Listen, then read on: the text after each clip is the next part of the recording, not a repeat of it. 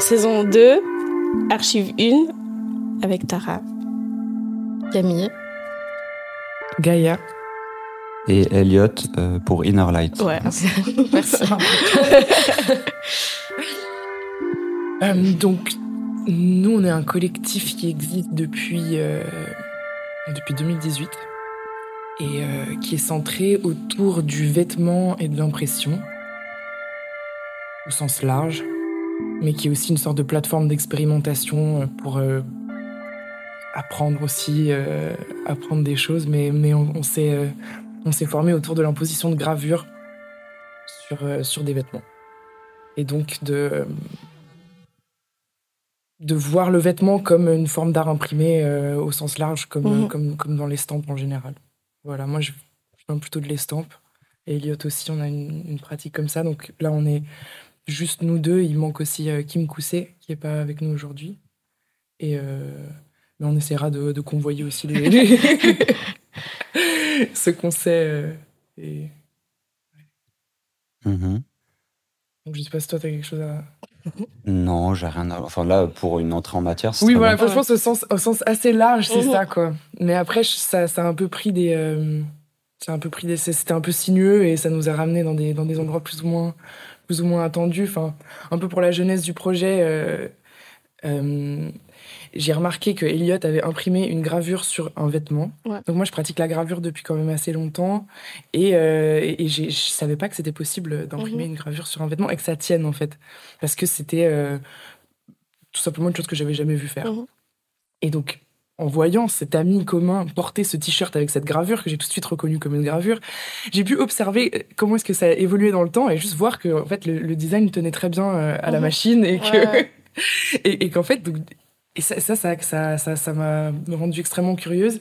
Et donc ensuite, euh, suite à une invitation de Déborah Holman à Wine Point One à, à Bâle, Mhm. j'ai j'ai décidé de proposer à Elliot d'imprimer euh, une série de 200 t-shirts euh, ensemble. Non, il y en avait moins que ça en fait, en vrai. Mais... Ouais, je pense qu'il y en avait genre entre 60, une soixantaine, Ouais. j'imagine, à peu près. Ouais. Qu'on a imprimé avec des plaques en métal, Mhm. euh, qu'on avait chacun développé euh, de notre côté. Ok. Et, et en fait, suite à ça, on a décidé de, de- de pérenniser en fait ce projet euh, grâce à l'arrivée de, de- de Kim, Mhm. qui, euh, bon, elle aussi, euh, enfin, on, on fait tous des, des- des designs, on fait tous des plaques, on, on produit tous des motifs. Mais elle, vraiment, je me souviens, c'était vraiment l'arrivée avec, euh, avec d'autres typologies de vêtements, parce qu'on avait Mhm. imprimé sur des vêtements qui étaient très simples, très basiques. Et Ouais, c'était un peu l'idée qu'il y ait une, une curation un peu d'habits de seconde main. Et c'est vrai que Kim, via son propre stock, si on veut dire comme ça, et euh, elle, ce pouvait- qu'elle pouvait trouver euh, intéressant en fripe ou autre, bah, amener ces pièces-là. Et c'est vraiment c'est comme ça que ça a commencé des sessions, euh, des sessions des après-midi euh, où on imprimait sur euh, un petit peu tout et n'importe quoi en, en essayant, parce que c'est vrai que c'est pour revenir à ce moment où j'avais imprimé euh, ces, ces, ces t-shirts euh, à l'école. C'était vraiment aussi dans le cadre d'un workshop, mais c'était pas le print n'était pas du tout destiné euh, à que ce soit sur du sur du textile. C'était plus de l'impression sur papier, un truc assez beaucoup plus classique. Et il y a eu un moment où genre à midi, euh, pendant la pause de midi, un peu du coup un moment un peu plus libre bah j'ai dit bah vas-y moi je suis chaud d'essayer d'imprimer comme ça. Ça regarde il y avait un peu des gens qui regardaient un peu comme ça euh, un peu en warning en mode c'est pas un truc dont on a l'habitude de voir. Euh, le, le chef d'atelier gravure il était pas là. Et donc j'ai essayé ça comme ça. Et genre juste le, le résultat il était super euh, il- c'était super cool. Et c'est vrai que Mhm. on se rendait compte que ça tenait.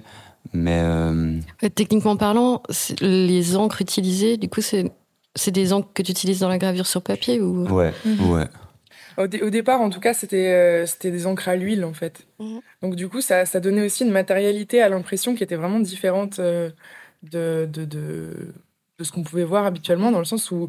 ça bavait un petit peu ou Non, pas. c'est c'est que ça, ça, ça pénètre la fibre du, Mhm. du, du vêtement et ça crée pas de dépôt. C'est-à-dire qu'une fois qu'on le lave, le dépôt, euh, si- s'il y a dépôt ou excès d'encre, Il part. Il part. Ouais. Et en fait, vraiment, ça se retrouve imbibé dans la fibre. Donc, moi, je trouvais qu'il y avait Ouais. vraiment quelque chose de, de- de- de super spécial. Et en plus, euh, bon, je sais pas, historiquement, conceptuellement, etc., ça ramenait des choses qui, qui, moi, m'intéressent. En fait, euh, je trouve que bah, la gravure, c'est un des premiers éléments de, diffusion du savoir. Ouais.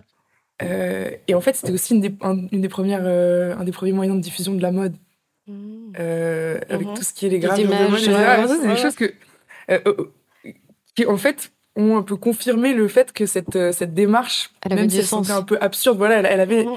elle avait du sens, en fait. Et je pense que chacun, on s'est apporté, euh, en tout cas au début, une sorte de euh, de complémentarité vraiment, Mhm. vraiment assez forte. euh, dans le sens où c'est vrai que le, le regard, le regard de Kim, il a pas mal, il a pas mal éduqué en fait par la suite. euh, Ouais. En tout cas, moi, pour moi, ma manière de d'appréhender certaines choses ou certaines combinaisons, euh, en tout cas, tout un rapport à la couleur aussi, parce que moi, je suis vraiment extrêmement noir et blanc. Ça. et euh, ouais, enfin après, peut-être qu'on peut juste se présenter individuellement parce que Mhm. parce que Ouais, ça va je commencer à parler de, de choses trop thé- théoriques et dérivées, mais euh, mais euh, donc ouais, moi je m'appelle Gaïa, je suis artiste et donc j'ai une pratique de gravure depuis euh, depuis une dizaine d'années. Je fais aussi pas mal de sculpture, de céramique. Je suis quelqu'un d'assez touche à tout. Euh, et le collectif, ça a été aussi pour moi un moyen de euh, d'expérimenter et d'apprendre d'autres techniques encore parce que euh,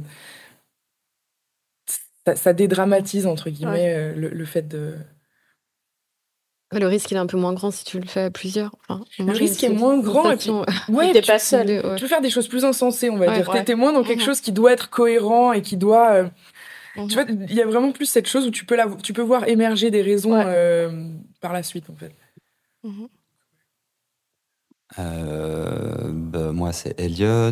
Et puis, et puis j'ai une formation euh, d'architecture d'intérieur que j'ai fait en, en niveau euh, CFC. Et puis par la suite, j'ai j'ai fait un bachelor en communication visuelle, photographie à l'ECAL. Et c'est pendant ce, pendant ce cursus-là où j'ai commencé, où on a commencé Inner Light. Et Mhm. puis par la suite, euh, j'ai pu travailler avec euh, des photographes de mode et j'ai aussi eu une pratique euh, photographique un peu plus intense qu'actuellement, mais Mhm. sinon maintenant c'est principalement une activité dans Inner Light Mhm. et aussi du, de la conception graphique que je réalise euh, la plupart du temps avec euh, Kim, qui est la troisième personne du collectif. Et qui a fait le graphisme de la saison 1 de. du Mais oui, et du logo. c'est vrai Et le logo, ouais. c'est vrai C'est ça. Donc ouais, Ouais. j'ai- même j'ai fait des maquettes pour votre site web. Ah, voilà. la, bou- la boucle Merci. bouclée. C'est ça. Trop bien. Et, euh, et du coup, pour, pour présenter rapidement Kim, qui est pas présente, bah, elle, elle est, elle est graphiste euh, indépendante. Et hum, maintenant, depuis à peu près, euh, depuis à peu près trois ans, et elle est principalement axée dans de la communication visuelle, en, en tout cas en ce moment, autour euh, de la production artistique euh, musicale. Donc, elle fait pas mal de, elle fait pas mal de covers, euh, de visuels pour des soirées, des choses comme ça. Et là, en ce moment, avec elle, on réalise le, le un mandat de trois ans pour la communication visuelle des Urban Festival, qui est un Mhm. festival à un festival d'art émergent euh, à Lausanne. Donc vous avez, vous avez euh, exposé, c'était en 2020. Ouais, juste, à- ouais, juste avant qu'on commence euh, le mandat de, de graphisme avec Kim, euh, l'année d'avant, euh, on avait fait, on avait été invité, ouais, pour pour pour présenter présenter des pièces. Mais ça avait été justement assez libre. Mhm. Et puis, et puis ce qu'on avait proposé, c'était aussi, enfin, en, en- dans un travail d'exposition qu'on a aussi, du coup, plus euh, Ouais. art plastique, art visuel, euh, on propose aussi des formes qui sont des dérivés de vêtements ou des dérivés de techniques, en tout cas autour du- de l'impression sur vêtements.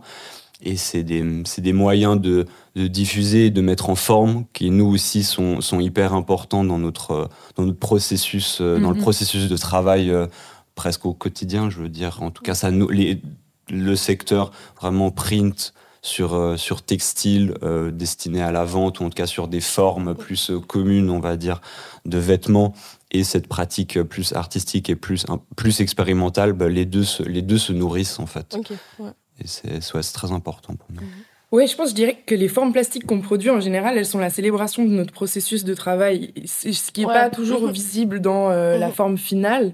C'est-à-dire que, Ouais, je vois ce que tu veux dire. ouais, enfin, tu vois, dans, dans, dans- Et du coup, en naviguant entre deux. Enfin, des milieux qui sont assez différents, ça vous permet de valoriser les deux.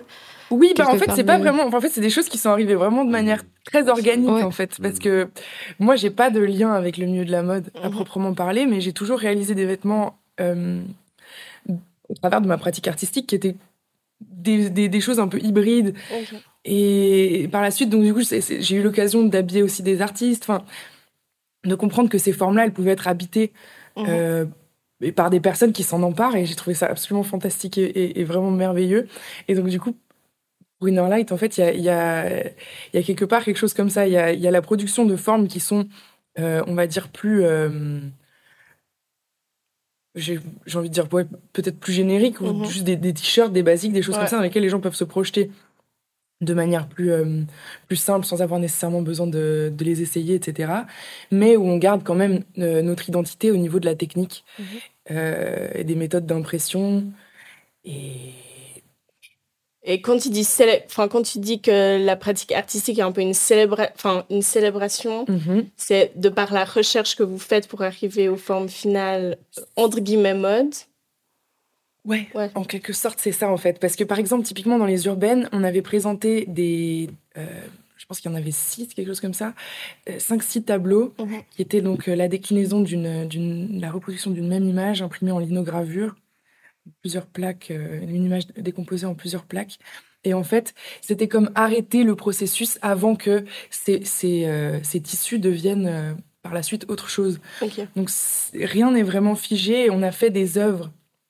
Par exemple, quand on avait fait cette exposition aussi euh, à Tunnel Tunnel, Mhm. euh, on avait fait euh, des œuvres en, en utilisant des patchworks de vêtements qu'on avait fait et qu'on avait finalement arrêté en cours de route et qui sont devenus des patchworks, mais ces patchworks pourraient par la suite redevenir Revenir, encore ouais. des vêtements. Mhm. Et, et comme là, ces impressions qui étaient des tableaux à ce moment-là, on a l'intention, tôt ou tard, Ouais. quand l'occasion se présentera, de les transformer en vêtements et de, et de De leur les réinfuser. ouais. Exactement, exactement. Et on, a- on avait présenté aussi, euh, à côté de ça, une série de boîtes avec, euh, avec tout un tas d'objets et de, et de tests, entre guillemets, parce que c'était Mhm. vraiment... euh, c'est- des choses qui parfois passent un peu à la trappe, mais pour nous, c'est vraiment une partie essentielle de, de notre pratique, en fait, parce que c'est ces parties-là qu'on va, qu'on va redigérer, réincorporer. Par exemple, enfin, euh, quelque chose que qu'Eliott fait beaucoup euh, dans, dans l'impression, c'est euh, imprimer un vêtement, puis imprimer le vêtement imprimé, et, ou imprimer ça, la vu. plaque Ouais. avec le vêtement Mhm. qui s'est imposé dedans. Et en fait, cette espèce de... C'est un peu comme un... Comme une sorte de, de, de- de système digestif, en fait, où ça Mhm. passe par plusieurs, euh, par plusieurs organes jusqu'à... Et en fait, ça, ça se régénère un peu en permanence. C'est vrai que j'avais trouvé assez étonnant quand j'étais venue à l'atelier. Et c'est vrai que moi, je, je vois vos pièces sur Instagram ou comme ça, et tout d'un coup, de voir les pièces en vrai. Et je pense que tu m'avais montré un des premiers t-shirts imprimés en gravure. Oui, oui. Puis C'est vrai que moi, j'ai eu fait de la sérigraphie et de la gravure, mais jamais sur, enfin, jamais la Mhm. gravure sur le vêtement. Puis c'est vrai qu'il y, a un- il y a un effet qui est assez euh, impressionnant. Tu te dis, ah, mais ouais. Et du coup, j'arrive assez bien à imaginer, Mhm. quand tu as vu ça, de te dire, ah, mais en fait, c'est tout à fait possible. Et après, tu m'as montré les, les, les impressions. Euh, Enfin, enfin, imprimer un, vous avez imp- imprimé des mailles, je crois, Mhm. et ensuite enlever la maille et imprimer ce qui restait sur la plaque, sur le, sur le tissu. Ouais, une Et sorte de trace fantôme. Ouais, une quoi. trace fantôme. Et c'est vrai que c'est assez. euh, Enfin, c'est vrai que ça. Moi, je trouve que ça parle vachement de collage Mhm. et de superposition et de, de, je sais pas, de, de scan et de, de euh, photocopie un peu à l'infini et tout.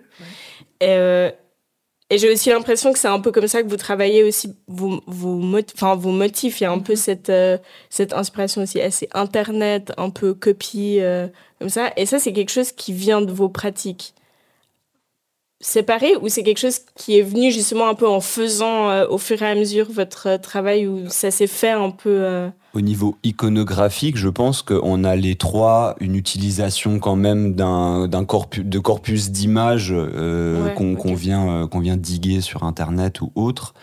Et, et après, je pense que le travail d'atelier et le travail d'impression sur textile, nous, il nous a poussé justement à, à regarder un peu plus profondément genre la matérialité propre du print et la matérialité propre du, du textile et, Mhm. et cette recherche là je pense que ça ça a amené euh, cette- une- quelque chose d'un peu plus vibrant qu'une une impression seule Mhm. et c'est justement des processus qu'on essaye aussi de mettre en œuvre, où par exemple on peut imprimer quelque chose et au fur et à mesure, euh, les, les supports, les matrices qu'on utilise, euh, c'est des matrices qui sont aussi friables et qui Mhm. vivent un petit peu plus que simplement un cadre de sérigraphie qui rend le truc très, Ouais. très froid, si on Mhm. veut dire. Et, euh, et du coup, ces matrices, elles bougent, elles vivent, et nous aussi, on, on, on les utilise aussi par après coup. On peut les, après du moment qu'elles sont imprimées, on peut les rescanner, on peut Ouais. repréparer des designs avec. Et donc, c'est on, on cherche toujours euh, justement cette vibration euh, qui, qui, est notre, qui est notre force, euh, je pense. Quoi. Et Du coup, il y a une espèce de valorisation du processus et le résultat final est peut-être moins prévisible, mais vous acceptez Ouais. un peu l'inattendu et la spontanéité que ça peut apporter. Oui, totalement. C'est c'est clairement des choses qui, qui sont extrêmement nourrissantes et riches pour nous. Et je pense que c'est aussi ce qui fait, euh, ce qui nous rejoint en fait, ce qui nourrit. Dans le sens où on, on a commencé chacun avec notre, notre esthétique, avec des iconographies qui sont, bon, ça peut se mélanger parce qu'on est quand même de la même génération, on a grandi dans des. Donc voilà, enfin, il y a, il y, a, il y, a des- il y a des points communs, c'est clair. Mais vraiment, cette, cette expérimentation technique et le fait d'imposer les images avec. euh, parce que la gravure, ça a vraiment une, une sorte de grain, quoi. C'est c'est très spécifique et, et, et en fait, que ce soit les différentes. euh, les- les- Enfin, et selon différents supports, parce qu'il y a donc, du coup, on, on grave des plaques en métal, Ouais. des plaques en bois et des plaques en lino. Et ensuite, on les fait passer dans une presse à rouleaux. Euh, donc, c'est des rouleaux en acier qui sont extrêmement lourds. Et donc, le processus, il est assez violent, en fait. Et donc, c'est vraiment une, une sorte de choc, une sorte de, de, de rencontre, une sorte d'impact entre différentes matières. Une Et cet impact-là, ouais, il, va, il, va, il va nourrir visuellement Ouais, ouais. euh, comment on va penser par la suite. Par exemple, les, quand on utilise la sérigraphie, c'est arrivé par la suite. Euh, les sérigraphies partent de scans, d'impressions qui ont été euh, faites auparavant en gravure. Et, et donc, en fait, cette espèce de, de, de cycle nous permet de, de, de casser, en fait, aussi un côté qui serait peut-être trop net Mhm, mhm. euh, propre à la sérigraphie et de vraiment essayer de, de trouver Mhm. notre, euh, notre grain. Moi, je me posais la question de la sérialité aussi, euh, parce qu'en Suisse, bon, j'ai l'impression que c'est encore ce qui peut faire la différence entre art contemporain et, et design. En tout cas, enfin, en tout cas, le design, Mm. c'est il y a cette idée que ça doit être productible et quelque part, vous, vous échappez à ça puisque toutes les pièces, elles sont différentes. Elles deviennent uniques en fait de par votre processus. Oui, oui, bah, c'est un- peu, bah, c'est justement cette espèce d'entre-deux entre euh, euh, l'art graphique et donc du coup la, la- la- une production sérielle mais de petites séries par Mhm. rapport à, à la mode euh, comme on l'entend aujourd'hui. Euh, et je pense que ça, ça nous permet justement d'avoir, euh, de, de- de conserver ce côté expérimental parce que justement, a- ça n'a pas vraiment. Bon, oui, on peut faire. Il y a des séries où il y a quand même une systématique, mais mais on va dire que c'est pas quelque chose de, de fondamental et d'essentiel pour nous aussi. Si ça, Ouais. C'est un peu à géométrie variable et Mhm. c'est très bien comme ça. Et j'ai pas non plus l'impression que les gens ils recherchent, euh, Mm. enfin ils recherchent pas ça. Non, non, quand, ouais. ils, quand ils veulent euh, acheter, quand ils achètent une pièce, une, une de nos pièces, euh, ils, ils s'attendent pas à avoir quelque chose de, enfin ils s'attendent, que- ah, pardon, ils s'attendent à quelque chose de différent, on va dire. Ouais. Mhm. Et, et même esthétiquement, j'ai rarement eu des discussions, vu des discussions entre gens qui ont acheté euh, la même pièce, mais j'ai l'impression que ils sont un peu, on va dire, ils sont un peu plus. euh, j'ai l'impression quoi que ils ont, ils ont un peu compris quand même le processus et c'est- et donc un peu bah c'est c'est variante, on va Mhm. dire quoi. Et voilà. ouais. Bah, c'est un peu une va- j'ai envie de dire euh, d'un côté mode on pourrait imaginer que c'est un peu un peu une valeur rajoutée dans un produit qui n'est pas Bah, c'est- les mentalités, elles partie ont, d'une- collection elles ont quand même pas mal changé aussi. Mhm. Enfin, je sais pas, moi, il y a 10 ans, quand j'étais chez Andrea Cruz, où elle faisait de l'upcycling, Mhm. C'était une des, enfin, des premières, en tout cas celle Mhm. qui était visible après Ouais. Margiela. Mais en fait, ça fonctionnait pas. Enfin, les gens, tu sais, ils voulaient une pièce et ils la voulaient de la même couleur. Puis on essayait d'expliquer, on disait, ah, mais c'est de l'upcycling, du coup, on peut pas gérer. Donc elle va être similaire, mais ça va pas être la même parce que l'écharpe, elle aura une tonalité un peu différente. Et en fait, les gens ne voulaient pas ça il y a 10 ans. Et du coup, elle, elle s'est mise à devoir produire euh, avec des déstockages. Mais du coup, c'était toujours des pièces de base qui étaient similaires. Mhm. Et qu'après, maintenant, il y a un espèce de shift aussi, tu vois, qui s'est fait euh, Ouais. Ouais. avec ça me fait chier de le, de la, de la cité, Marine Serre, qui me saoule. Mais quelque part, elle, elle, a, elle a fait de l'upcycling, puis d'un coup, ça marche hyper bien. Et, effectivement, c'est une espèce de valorisation de ces pièces qui ne seraient pas similaires. Euh. Ouais. Peut-être qu'on coupera. Non, non, mais, je, pense que c'est assez, assez, intéressant, en fait, parce que parce que c'est vrai qu'on on se heurte à ça. Et en fait, étant une sorte d'entité euh, avec un peu multifacette, bah, tu te rends compte que t'es pas, euh, t'es compris vraiment différemment par différentes entités. Mhm. Et ça, c'est intéressant parce que ça te permet d'exister de différentes manières et de, et de voir euh, dans quel euh, interstice ou quelle case. Dans notre cas, c'est plus un interstice, on se sent le C'est vrai que de l'extérieur, j'ai l'impression qu'il y a quelque chose d'assez smart, mais pas de manière péjorative. C'est que du coup, de pouvoir prendre aussi la place qu'on vous donne à, mhm. certains bah endroits et questionner, parce que vis-à-vis -vis de l'industrie de la mode, vous, va vous la questionner quand même pas mal, mine de rien, même si c'est peut-être pas forcément euh, volontaire. voilà, c'est ça. Mais en fait, c'est effectivement hyper intéressant. Et en même temps, j'ai l'impression que le milieu de la mode, il va valoriser ça aussi à un, à un endroit. Cette mhm. forme un peu de subversivité tout d'un coup. Euh, enfin, je trouve que c'est intéressant que vous vous positionnez là, mais que vous ne restiez pas figé mhm. en fait mhm. là-dedans. Mais je pense que clairement, quand tu, dis, quand tu posais la question avant par rapport à à cette cohabitation, en tout cas, ou nous, cette cohabitation qu'on peut faire entre des milieux plus artistiques et des, milieux, des milieux plus mode. C'est vrai que nous, c'est.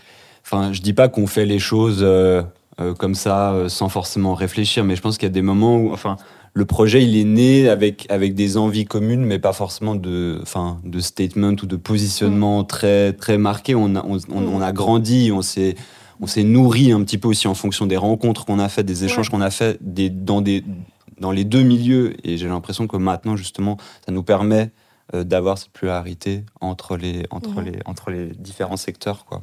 C'est ça que je disais smart, c'était pas euh, que c'était prévu et euh, mmh. que, enfin, ça, sent justement, il y a une forme de. non, non, mais, non, mais ça vous l'êtes, mais dans le sens que c'était pas de la manipulation. Enfin, tu vois, c'était pas une projection de se dire on veut être là à tel et tel non, endroit. Non, mais je, je, vois ce que... tu veux dire totalement, parce qu'en fait, en vrai aussi, c'est pas du tout un move smart, parce que du coup, t'es rarement compris à 100% par aucune des entités. Enfin, c'est ce mhm. truc à double tranchant, c'est que tu es, tu es perçu par plusieurs, euh, par plusieurs secteurs, mais t'es pas vraiment compris. C'est-à-dire qu'il y a toujours une partie de ce que tu fais qui passe à la euh, trappe, mhm. selon qui te regarde. Et, euh, et, en fait, pour nous, cette, ce qui est important là-dedans, et, et, et, pourquoi cette, cette pluralité, entre guillemets, et cette, cette espèce de de, de, de, côté tout-terrain, il est important, c'est parce que ça, ça préserve notre autonomie. Mhm. Et ça, c'est quelque chose qui est vraiment euh, une valeur centrale de ce projet. Et c'est pour ça, quelque part, enfin, même si c'est pas quelque chose de, de, figé et de rigide, on va dire, mais on s'est jamais défini vraiment, euh, euh, ni comme marque, ni comme. Mhm. la, seule définition qu'on a, c'est d'être, c'est de travailler en collectif. Ouais. Mais, mais c'est plus aussi quelque chose qu'on nous a qu'on a posé sur nous. Bon, moi, j'avais déjà, je travaillais déjà en collectif à l'époque, euh, euh, donc je pense que c'était aussi une forme qui était peut-être plus familière. Mais, euh, mais ouais, le, fait d'être entre deux, ça permet de pas avoir à rendre de compte, hmm. un peu, non? Ouais, d'une certaine façon. Et en fait, de pas aussi de pas passer par un cursus scolaire, c'est-à-dire que tu peux avoir une, pratique ou un pan de ta pratique. Mmh parce qu'on a tous été, voilà, on a, mmh on, a, tous reçu une éducation artistique mais tu as une partie de ta pratique que tu peux euh, faire grandir uniquement dans une forme de, de, célébration une forme de. Je sais que ça peut sembler un peu cringe, mais genre dans une forme de joie, en fait. Bah non. c'est mon sujet préféré. non, mais dans le sens où tu vois que je veux dire, il y a un truc très. Euh, moi, j'ai vraiment vécu, en tout cas dans mon, dans mon cursus artistique euh, d'éducation, quelque chose où on a envie de te casser, on a envie de te mhm. pousser, on a envie de te challenger. À fond, ouais. Et ce que je trouve la vie fait déjà suffisamment à moi. tu vois. Ouais, ouais. Et donc, en fait, d'avoir quelque chose, de, de pouvoir avoir cette pratique expérimentale qui était entre guillemets un peu protégée mhm. et qui était juste euh, et qui bénéficiait juste en fait d'une attention qui était due à, au fait qu'on existait chacun individuellement. Mhm. et donc du coup bah moi j'avais des propositions d'exposition. Enfin après je sais que quelque chose qui avait été un tournant assez important c'était quand on avait fait cette exposition euh, à l'hôtel Normandie à Paris euh, mhm. en 2019 et donc là à la, fin on avait fait le premier je crois que c'était le premier shooting vraiment Ouais, c'était la première vraie euh, réflexion autour d'images de communication et de positionnement un peu euh, esthétique. Et enfin, j'ai l'impression que ce genre, enfin, des, en tout cas, nous, ça nous a vraiment servi, en tout cas, à poser une image et aussi un et aussi presque des mots enfin for- sans forcément qu'ils soient présents mais bon en soi il y avait aussi une le moment où ces, images sont sorties ça comprenait aussi une interview Mhm. du coup je Ouais. pense que nous ça, ça nous a permis un petit peu de, de, de se consolider et d'être là mais en fait euh, ce projet il il a du sens parce Ouais. qu'on au, au, au début, genre c'est nous seulement qu'on le donnait, mais là d'avoir eu cette, une, une, une, une invitation, une exposition à l'étranger, une proposition de faire euh, diffuser ces images et de mettre des mots sur euh, qui on est, mais euh, en tant que collectif, mais aussi en tant qu'individu, on avait eu cette, euh, cette liberté-là. Ouais. Et je crois que ouais, c'était un moment assez, euh, assez formateur. Ouais, c'est ça. Puis c'est la première fois où vraiment on travaillait avec. euh, Enfin, pour moi en tout cas, c'est la première fois que je travaillais avec, euh, avec un styliste Ouais. qui avait fait un casting, mais ça que, enfin, qu'ils avaient réalisé euh, avec Kim. C'était la période où Kim. euh, était chez Novembre. ça Exactement, Ouais. voilà. Mhm. Donc ça, c'était vraiment, euh, enfin, à travers son expérience. En fait, c'était aussi le, le moment où, où Elliot travaillait à Paris. euh, non, chez- c'était avant. C'était avant avant. C'était juste. Ah mais oui, c'est juste passé- avant, c'est vrai. Ça s'est passé juste euh, après que, juste après que j'ai fini euh, les études. Oui, c'est Et ça. donc, euh, bon, dans tous les cas, euh, faire enfin 4 ans, quatre ans orienté photo, donc Et à l'écale. Donc, il y avait, Ouais. y, a- il y a, Ouais. il y a aussi, en tout cas, il y avait une. Il y avait une- un apprentissage que Il y j'ai a quand même déjà un terrain. Ouais. ouais. ce, Ouais, ce c'est terrain-là, ce terrain-là que, je- que, que je connaissais déjà un petit peu, et aussi du coup le, les photos, enfin plus au niveau de l'image, moi c'est quelque chose que je, qui m'intéressait, et donc euh, même du coup le photographe avec qui on a travaillé, c'était quelqu'un qui était genre l'année juste avant, euh, juste avant moi à l'école et tout ça, donc euh, Ouais, voilà. Donc moi, j'ai vraiment pu absorber à travers eux toute une, une connaissance et, et voir comment est-ce que les choses pouvaient se dérouler, voir des, des, des, des- des possibilités en fait. Et ça, c'était vraiment absolument fantastique. C'est là où j'étais là, mais en fait, je- je- on, on peut faire. On est pris au Ouais. sérieux comme comme euh, euh, une entité qui fait de la mode d'une Ouais. d'une manière un peu euh, expérimentale et un peu DIY, etc. Mais mais quand Ouais, même ouais. et d'avoir ce, ce, retour-là, en fait, et c'est vraiment, il y a un truc qui est assez, qui est assez marrant, c'est que beaucoup on se définit par écho, dans le sens tu vas, tu vas produire un son, Mhm. et en fait après c'est ce qui te revient, cette résonance-là qui va te, te, te permettre de comprendre en fait qui tu es. Ouais, où tu te situes. Ouais. ouais, ouais. Mhm. Donc ça c'était vraiment, c'était vraiment assez riche Mhm. et, et, euh, Et puis vous y étiez ouvert parce qu'en soi, Mhm. j'ai l'impression que c'est pas. Enfin, peut-être que j'ai j'ai un- j'ai une idée un peu. euh, Donne des indices. Dated de, de, de l'artiste qui veut pas être compris dans la mode. ouais. Enfin, j'ai l'impression qu'il y a un regard peut-être. Bah, Il y a un rapport qui est hyper ambivalent, c'est-à-dire Oui. j'ai l'impression des fois de d'envie, mais en même temps Voilà, un peu ça. de dédain. euh, oui, il y a un snobisme clairement, il y a un Mais il y a un snobisme. Oui, voilà. snobisme des deux côtés, j'ai l'impression. mais Oui, oui, c'est vrai aussi, ouais. mais c'est ça, je voulais rebondir sur quand tu disais que ça t'a permis d'avoir une pratique aussi hyper spontanée. Ouais. C'est que moi, je crois que c'est quelque chose que j'envie euh, des personnes qui viennent pas d'une formation en design de Mhm. mode et qui du coup ont une espèce de facilité parce que moi bah, du coup ça fait 10 ans mais j'ai l'impression que j'ai encore toutes ces règles de merde en tête mais vraiment tous ces trucs de technique aussi de couture de ce que tu peux faire ce que tu peux pas faire en fait tu t'enfermes dans des trucs et je trouve que ça se ressent vachement dans ce que vous faites mais c'est ça qui est assez euh, qui fait Ouais, un peu qui fait du bien bien. aussi Mhm. euh, Ouais, mais je pense que c'est normal. Enfin, moi, je, je vois vraiment ça avec euh, avec euh, avec le milieu de l'art. Et au final, je pense qu'on a tous. C'est pour ça qu'on a qu'on a qu'on a tous des pratiques qu'on apprend sur le tas et pour lesquelles on n'a pas nécessairement de, de formation. Mm. Mhm. Euh, j'ai- l'impression. Mais après, peut-être que je me trompe, mais c'est un peu votre cas. Je sais pas. Enfin, j'ai l'impression que les deux, vous venez quand même de la mode. Oui.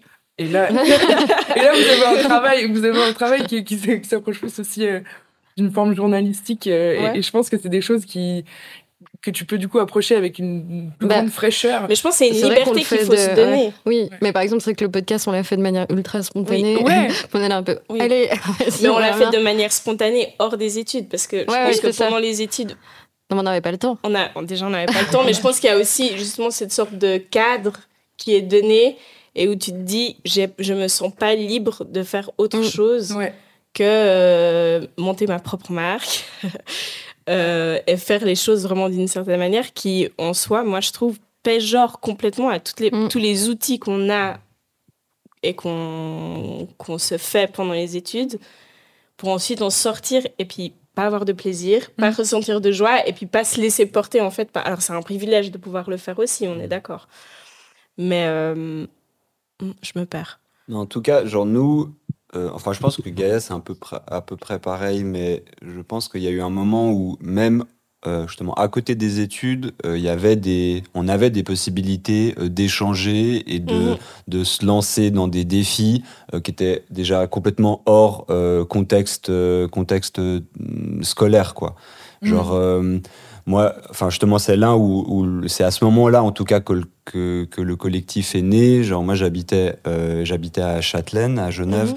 euh, dans une colocation où il y a eu une force justement de, de la cohabitation et de et de comment on peut réaliser des choses ensemble alors qu'on vient pas forcément, euh, bon c'est cliché aussi, mais forcément du même milieu, en tout cas avec les mêmes, euh, le même bagage euh, artistique, en tout cas de vision. Et je pense que en tout cas ça, moi ça m'a permis d'être, de me sentir tout, très vite aussi libéré euh, de. Enfin, je, à ce moment-là, je le conscientisais. Je, je l'avais même pas en tête forcément. Ça, ça, ça, se faisait naturellement.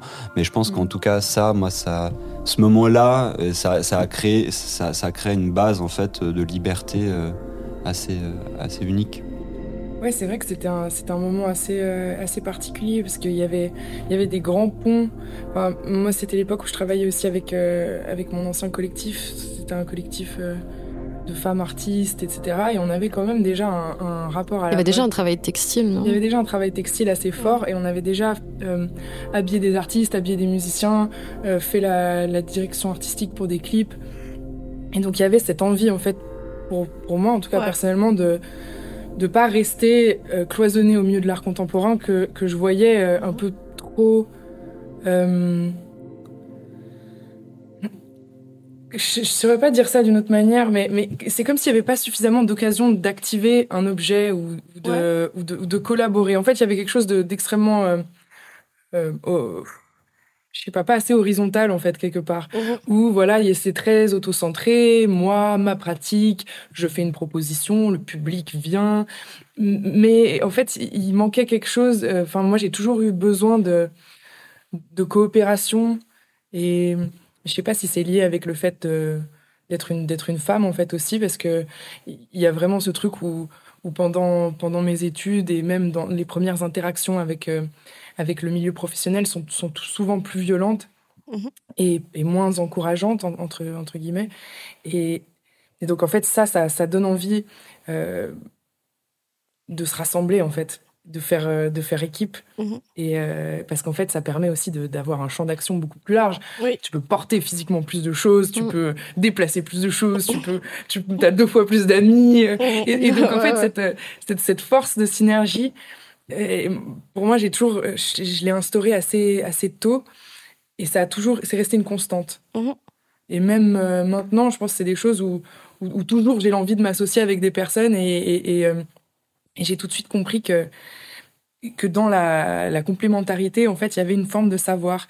Et j'ai toujours été beaucoup plus sensible au, savoir euh, qui se transmet de manière orale et dans la pratique qu'à celui euh, qu'on peut nous dispenser de manière didactique. Euh, mhm. Parce que, bon, je sais pas, de troubles de l'attention, ce genre de choses, on a tous du mal à se concentrer, je sais pas. c'est fou. Moi, j'ai fait un master du coup en art visuel, j'ai fini en 2019. Et puis, j'étais un peu vue comme Satan, quand même, parce que je venais de la mode. Et il y avait cette, euh, non, mais cette idée qu'en fait, en mode, on était hyper euh, égocentré, euh, narcissique. Et en fait, ce que je trouvais, c'est que typiquement, bah, lors des études, mais aussi quand tu bosses dans une maison, évidemment, c'est ultra hiérarchique, puisque tu as un DA qui est je dis volontairement un parce qu'il se prend tous les, tous les lauriers mais par contre il y a, en fait tu peux pas faire Enfin, tu peux pas faire de la mode tout seul. En fait. Enfin, as besoin d'un modèle. Enfin, déjà, ce, rapport d'avoir quelqu'un qui vient faire des fittings euh, toutes les semaines, es là, merci. un photographe, une photographe, d'avoir des gens avec qui tu travailles. Et euh, mhm. c'est vrai que j'étais assez étonnée où tout d'un coup, euh, bah, durant mon master, c'était hyper compliqué de, de, comment dire, de souder ou de rassembler des gens pour faire des actions un peu collectives, aussi simples que peindre une pièce, tu vois, tous mhm. ensemble. Et que c'est des choses qu'en mode, j'ai pas mal retrouvé quand même. Et du coup, ouais, c'est pour dire que je, euh, je, voulais savoir si vous vouliez nous reparler la question du collectif, parce que euh, quelque part, ça, ça va aussi un peu à l'encontre de ce qu'on imagine de la mode. En mode, il y a eu Margiela, après vêtements, euh, qui étaient un peu des faux collectifs. on, mhm. on le sait, si c'est quelque chose dont vous auriez envie de parler, parce que j'ai l'impression que c'est quand même hyper central, en fait, dans votre oui, manière bah, de travailler. Je pense qu'il y a juste une figure je pense que le, monde dans lequel on vit aime célébrer une figure.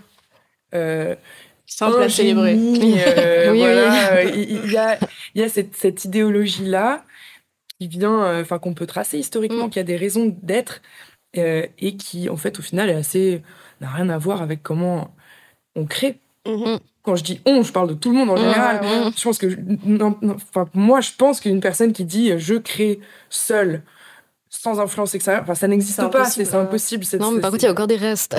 ça, moi, j'ai l'impression. Oui, non, mais bien sûr. Mais après, je pense que c'est là où il y a un peu des, des sortes de de tendances que moi je trouve plus négatives en fait qui se mettent en place c'est à dire que voilà les gens sont, sont un peu paranoïaques il y a la peur et cette espèce de, de quête d'originalité un peu euh, mm. euh, de, de, vouloir inventer un truc nouveau etc mm-hmm. donc je trouve ouais c'est vrai c'est pas une mauvaise chose en soi mais c'est quand même quelque chose qui qui, qui vient oui puis après c'est du pas tout le monde qui se permet d'avoir cette posture aussi un peu de génie, quoi. Enfin, ça m'a un peu tombé du ciel. Enfin, j'ai pas eu besoin de travailler. C'est magique. enfin, tout le monde ne peut pas le, se permettre ça non plus, quoi. Enfin, Ou se retrouver dans ce genre de, ouais, c'est c'est clair, c'est vraiment ça. On voit bien que c'est aussi un certain type de, de, personnes en général. Et donc, ouais, non, je, je pense que le, fait de travailler en groupe, il y a un, côté un peu. Euh, Ouais, je sais pas. Je crois que vous disiez que la place de l'ego, du coup, est, différente, mm. en fait, en travaillant. On Ouais, c'est une sorte de mort de l'ego parce que tu, vas, tu vas produire une forme et ensuite quelqu'un d'autre va se la réemparer. Mm. Et euh, moi, je sais que typiquement au début, j'utilisais beaucoup de gravures que je présentais sinon comme, euh, bah, comme mes œuvres. Mm.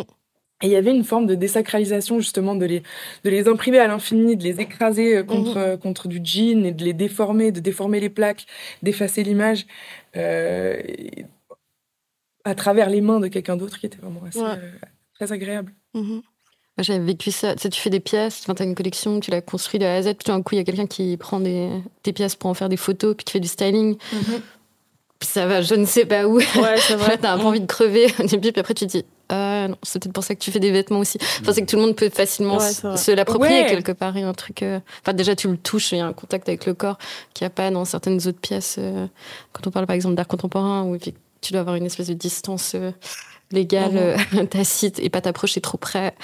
C'est clair. En tout cas, même nous, je pense que il y a eu des occasions justement où le, le, styling et le prêt euh, pour, euh, pour, euh, pour de l'édito ou quoi mm. que ce soit.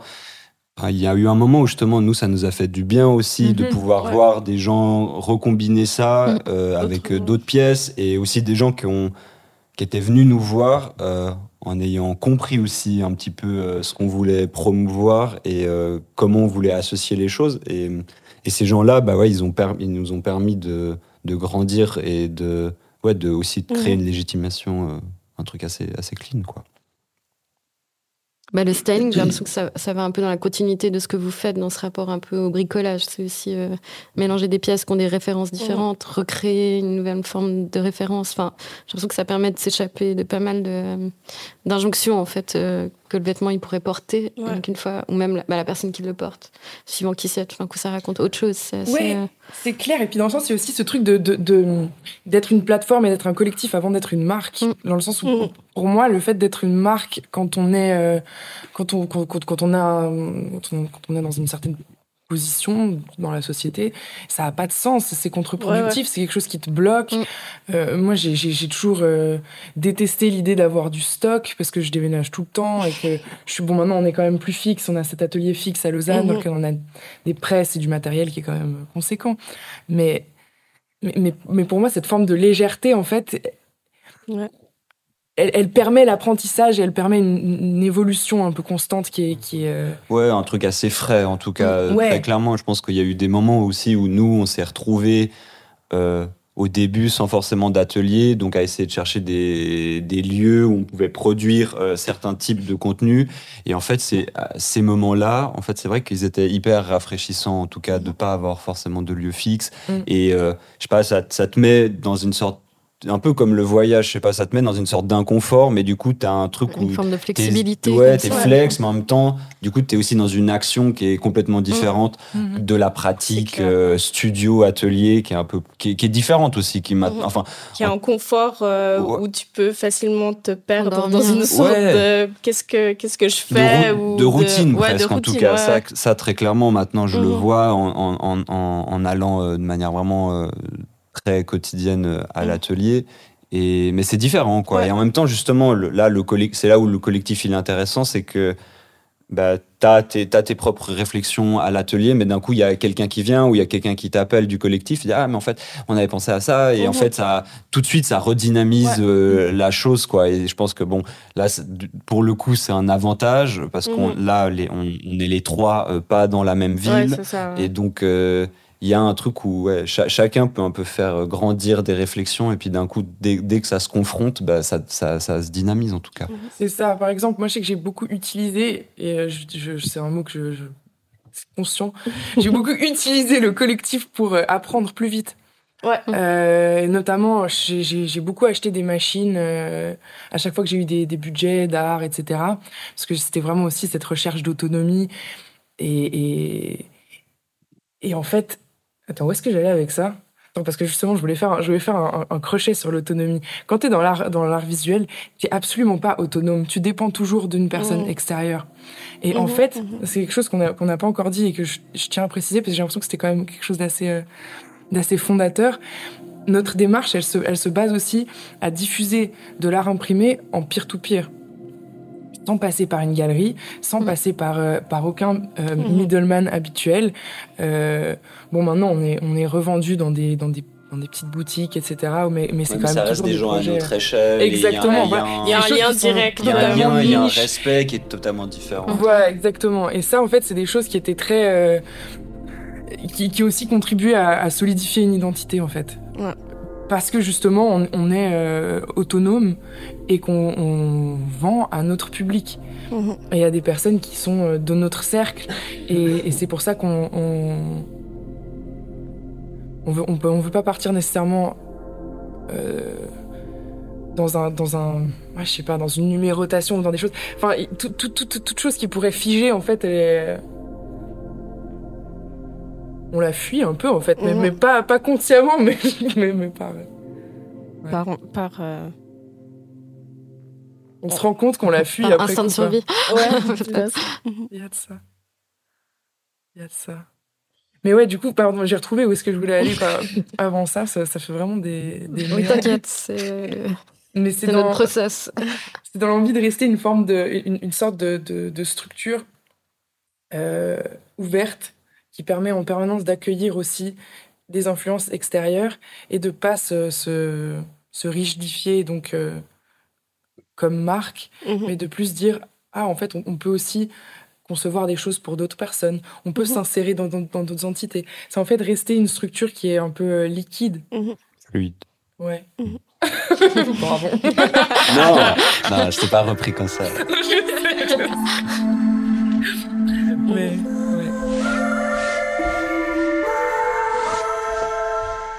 Je crois qu'on parlait de l'image. Ah oui, on parlait de la, de la façon dont les, personnes vont s'approprier votre travail.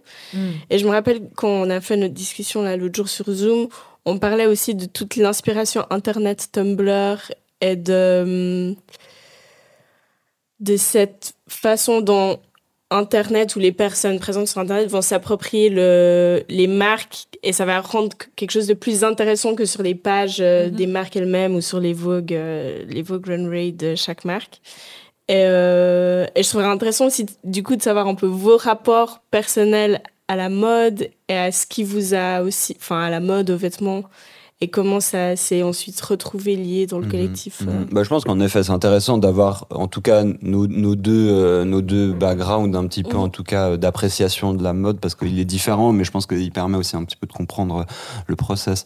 Euh, bah, moi, franchement, c'est depuis tout petit où, genre, enfin, je te raconte ça, je vous avais aussi raconté Mhm. ça la dernière fois, c'est que Moi, j'étais pas là. Ouais, je bah, je, le, je le raconte encore, je le raconte encore, c'est pas grave. Ou genre, euh, je sais pas, je devais avoir, je pense que j'avais pas encore 10 ans, et puis je demandais à ma maman de, de me ramener euh, des DVD de Loïc Prigent euh, de la bibliothèque, tu vois. Et mais j'étais fasciné, genre, je, je pense que le, le, il y avait, enfin, du, du coup, Loïc Prigent, il faisait ce format qui était, je sais plus, diffusé peut-être sur Arte, Arte, à l'époque. Le jour d'avant. Ouais, le jour d'avant, et il y avait ce, je sais pas, genre, le jour d'avant, Jean-Paul Gaultier, je pense que je l'ai regardé, mais genre, je pense que j'ai Ouais. regardé une dizaine de fois, quoi. J'étais complètement fasciné par ce Quand tu truc. finisses la robe dans l'ascenseur. Ouais, voilà.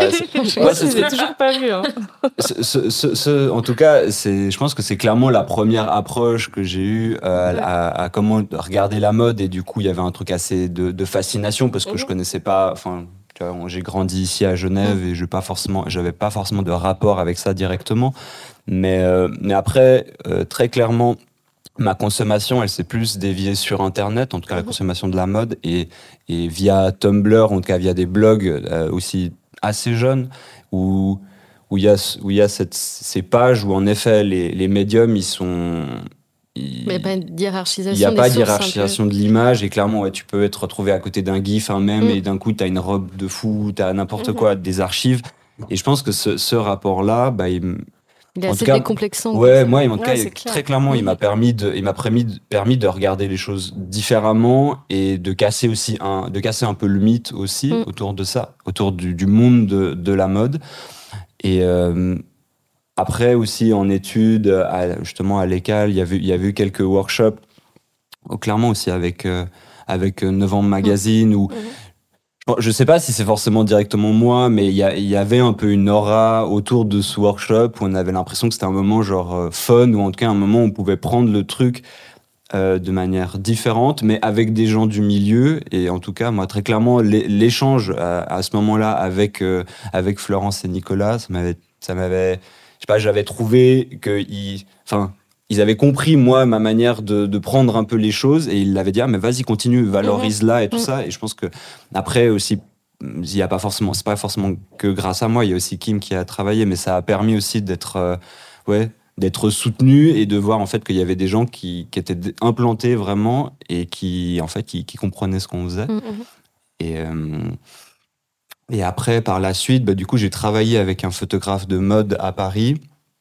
Où là, j'ai l'impr- j'ai l'impression que j'ai pu vivre un petit peu, genre mon, pas mon rêve d'enfant, mais en tout cas mon expérience que j'aurais rêvé quand j'avais 10 ans où je pouvais j'ai pu genre on, on a fait euh, on allait dans les défilés euh, on allait faire des éditos on allait chez Dior on allait chez Louis Vuitton on allait dans les bureaux euh, de Virgil Abloh euh, saluer Virgil Abloh. Enfin moi c'est moi d'un coup j'étais ah, ouais, c'est quand même c'est quand même une expérience de, de fou mais en même temps euh, bah, avec l'âge et avec le côté aussi professionnel, ça faisait tout de suite redescendre un petit peu euh, simplement le simplement la réception d'une situation qui est au final euh, humaine euh, avant tout, mais qu'on qu'on aime valoriser comme quelque chose d'exceptionnel pour une, je pense plus pour un pour un public et donner l'impression que les choses elles sont un peu plus inaccessibles et ça valorise bah, du coup le prix et ça valorise toute une expérience que les gens ils se mettent un peu en tête comme ça de, de, de vendre des habits pas forcément euh, incroyables mais à une enfin dans, dans un process qui fonctionne pour eux voilà Ouais. et donc euh, ouais voilà je pense que c'est c'est un petit peu tout ça tout ce parcours là en tout cas de consommation euh, de la mode du coup Mhm. mais toi aussi je pense que Gaïa c'est intéressant d'avoir un petit peu Moi, c'est plus par les mangas. Mhm. Euh, j'ai toujours eu beaucoup de mangas et notamment euh, bah, j'avais j'avais commencé à lire euh, les mangas de Ayazawa et il y en a beaucoup qui sont tournés en fait autour de la mode. Donc j'avais j'avais commencé par Nana où elle parle un max de Vivienne Westwood et en fait par là donc je devais avoir aussi je pense euh, C'est une référence qu'on a, je crois. ouais Oui, je crois que, ouais, je crois que c'est dans le dossier. Ouais. ouais ouais Donc ça sera sur le site, donc ce sera sur, le sur compte. C'est dans le dossier. Ouais, elle a fait. euh, euh, donc, ça, à, à travers ça, j'ai découvert du coup tout le mouvement punk, DIY, euh, tout ce lien du coup aussi avec la musique, avec les Sex Pistols, avec tout ça. Et en fait, c'est, c'est, c'est, c'est- ça a été, c'est quelque chose qui m'a, qui m'a beaucoup nourri. Et euh, bah, à travers du coup euh, le fait de, de me renseigner sur Vivienne Westwood, donc quand j'étais, quand j'étais un peu enfant comme ça, ça m'a aussi fait me renseigner sur tout ce truc de street style japonais. avec euh, ce, ce livre-là, Fruits, Mm.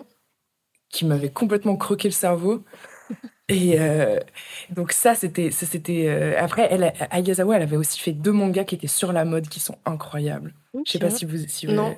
mais il y en a un qui s'appelle Gokinjo, une vie de quartier. Mhm. Et c'est sur euh, l'histoire d'une fille qui commence une école de mode avec, euh, avec tous ses amis et c'est toutes ses aventures. Et, et c'est vraiment, ça célèbre aussi le fait de, de créer des vêtements et un peu comme quelque chose de. Enfin, je sais pas si vous voyez vraiment cette, cette espèce d'émotion qu'il y a des fois dans les mangas où genre. Je crée des vêtements parce que non non non tu vois il y a vraiment cette espèce de genre une mission et Ouais. ça ça m'avait vachement touchée et après elle a fait la suite qui s'appelle Paradise Kiss et qui est aussi incroyable genre vraiment je, je le recommande hautement. Et, et où c'est la, la, la suite en fait, mais où tu suis la génération d'après. Les dessins sont magnifiques, les dessins de vêtements sont incroyables. Et, et ça en fait, ça, ça a fait que j'ai commencé à dessiner des juste des petits persos euh, super lookés quoi. Mhm. Et donc ouais, après ça, ça, ça a créé des embranchements où j'ai commencé à regarder, euh, j'ai commencé à comprendre que euh, Vivienne Westwood elle avait fait des vêtements pas que dans les mangas et que en fait genre tout ça tout ça avait une existence existe. dans le monde réel et qu'il y avait en fait des défilés de mode et donc du coup j'ai commencé à regarder comme ça et et, et c'était bon toujours très lié au dessin et au fait de, de au, au caractère design en fait Ouais. Mhm. plus qu'autre chose et par la suite dans ma pratique euh, enfin quand, quand je suis rentrée aux beaux arts et que j'ai commencé enfin genre, dans ma dans ma pratique d'art visuel le vêtement il avait quand même toujours une forme euh, il, est toujours apparu euh, à divers moments. J'ai fait des armures j'ai fait euh, donc toujours des, des, des, des pièces portables, mais qui étaient jamais portées. Et c'est vraiment euh, au contact d'autres personnes qui sont vraiment ont vu ces pièces et qui étaient là, ah, je pourrais porter ça pour euh, Mhm. un concert. Et, et- et c'est- Ouais, ouais. et ça, c'était vraiment des trucs où justement, quand tu disais, quand tu vois les gens s'emparer de, de, de ce que tu fais, bah moi, c'était vraiment ce- cette même chose où, où je dis, ah, mais cette chose qui doit être conservée ou qui doit être accrochée à un mur. Présenté comme ça. Tout d'un coup, elle, elle, elle bouge et, Ouais. c'était quelque chose qui m'a.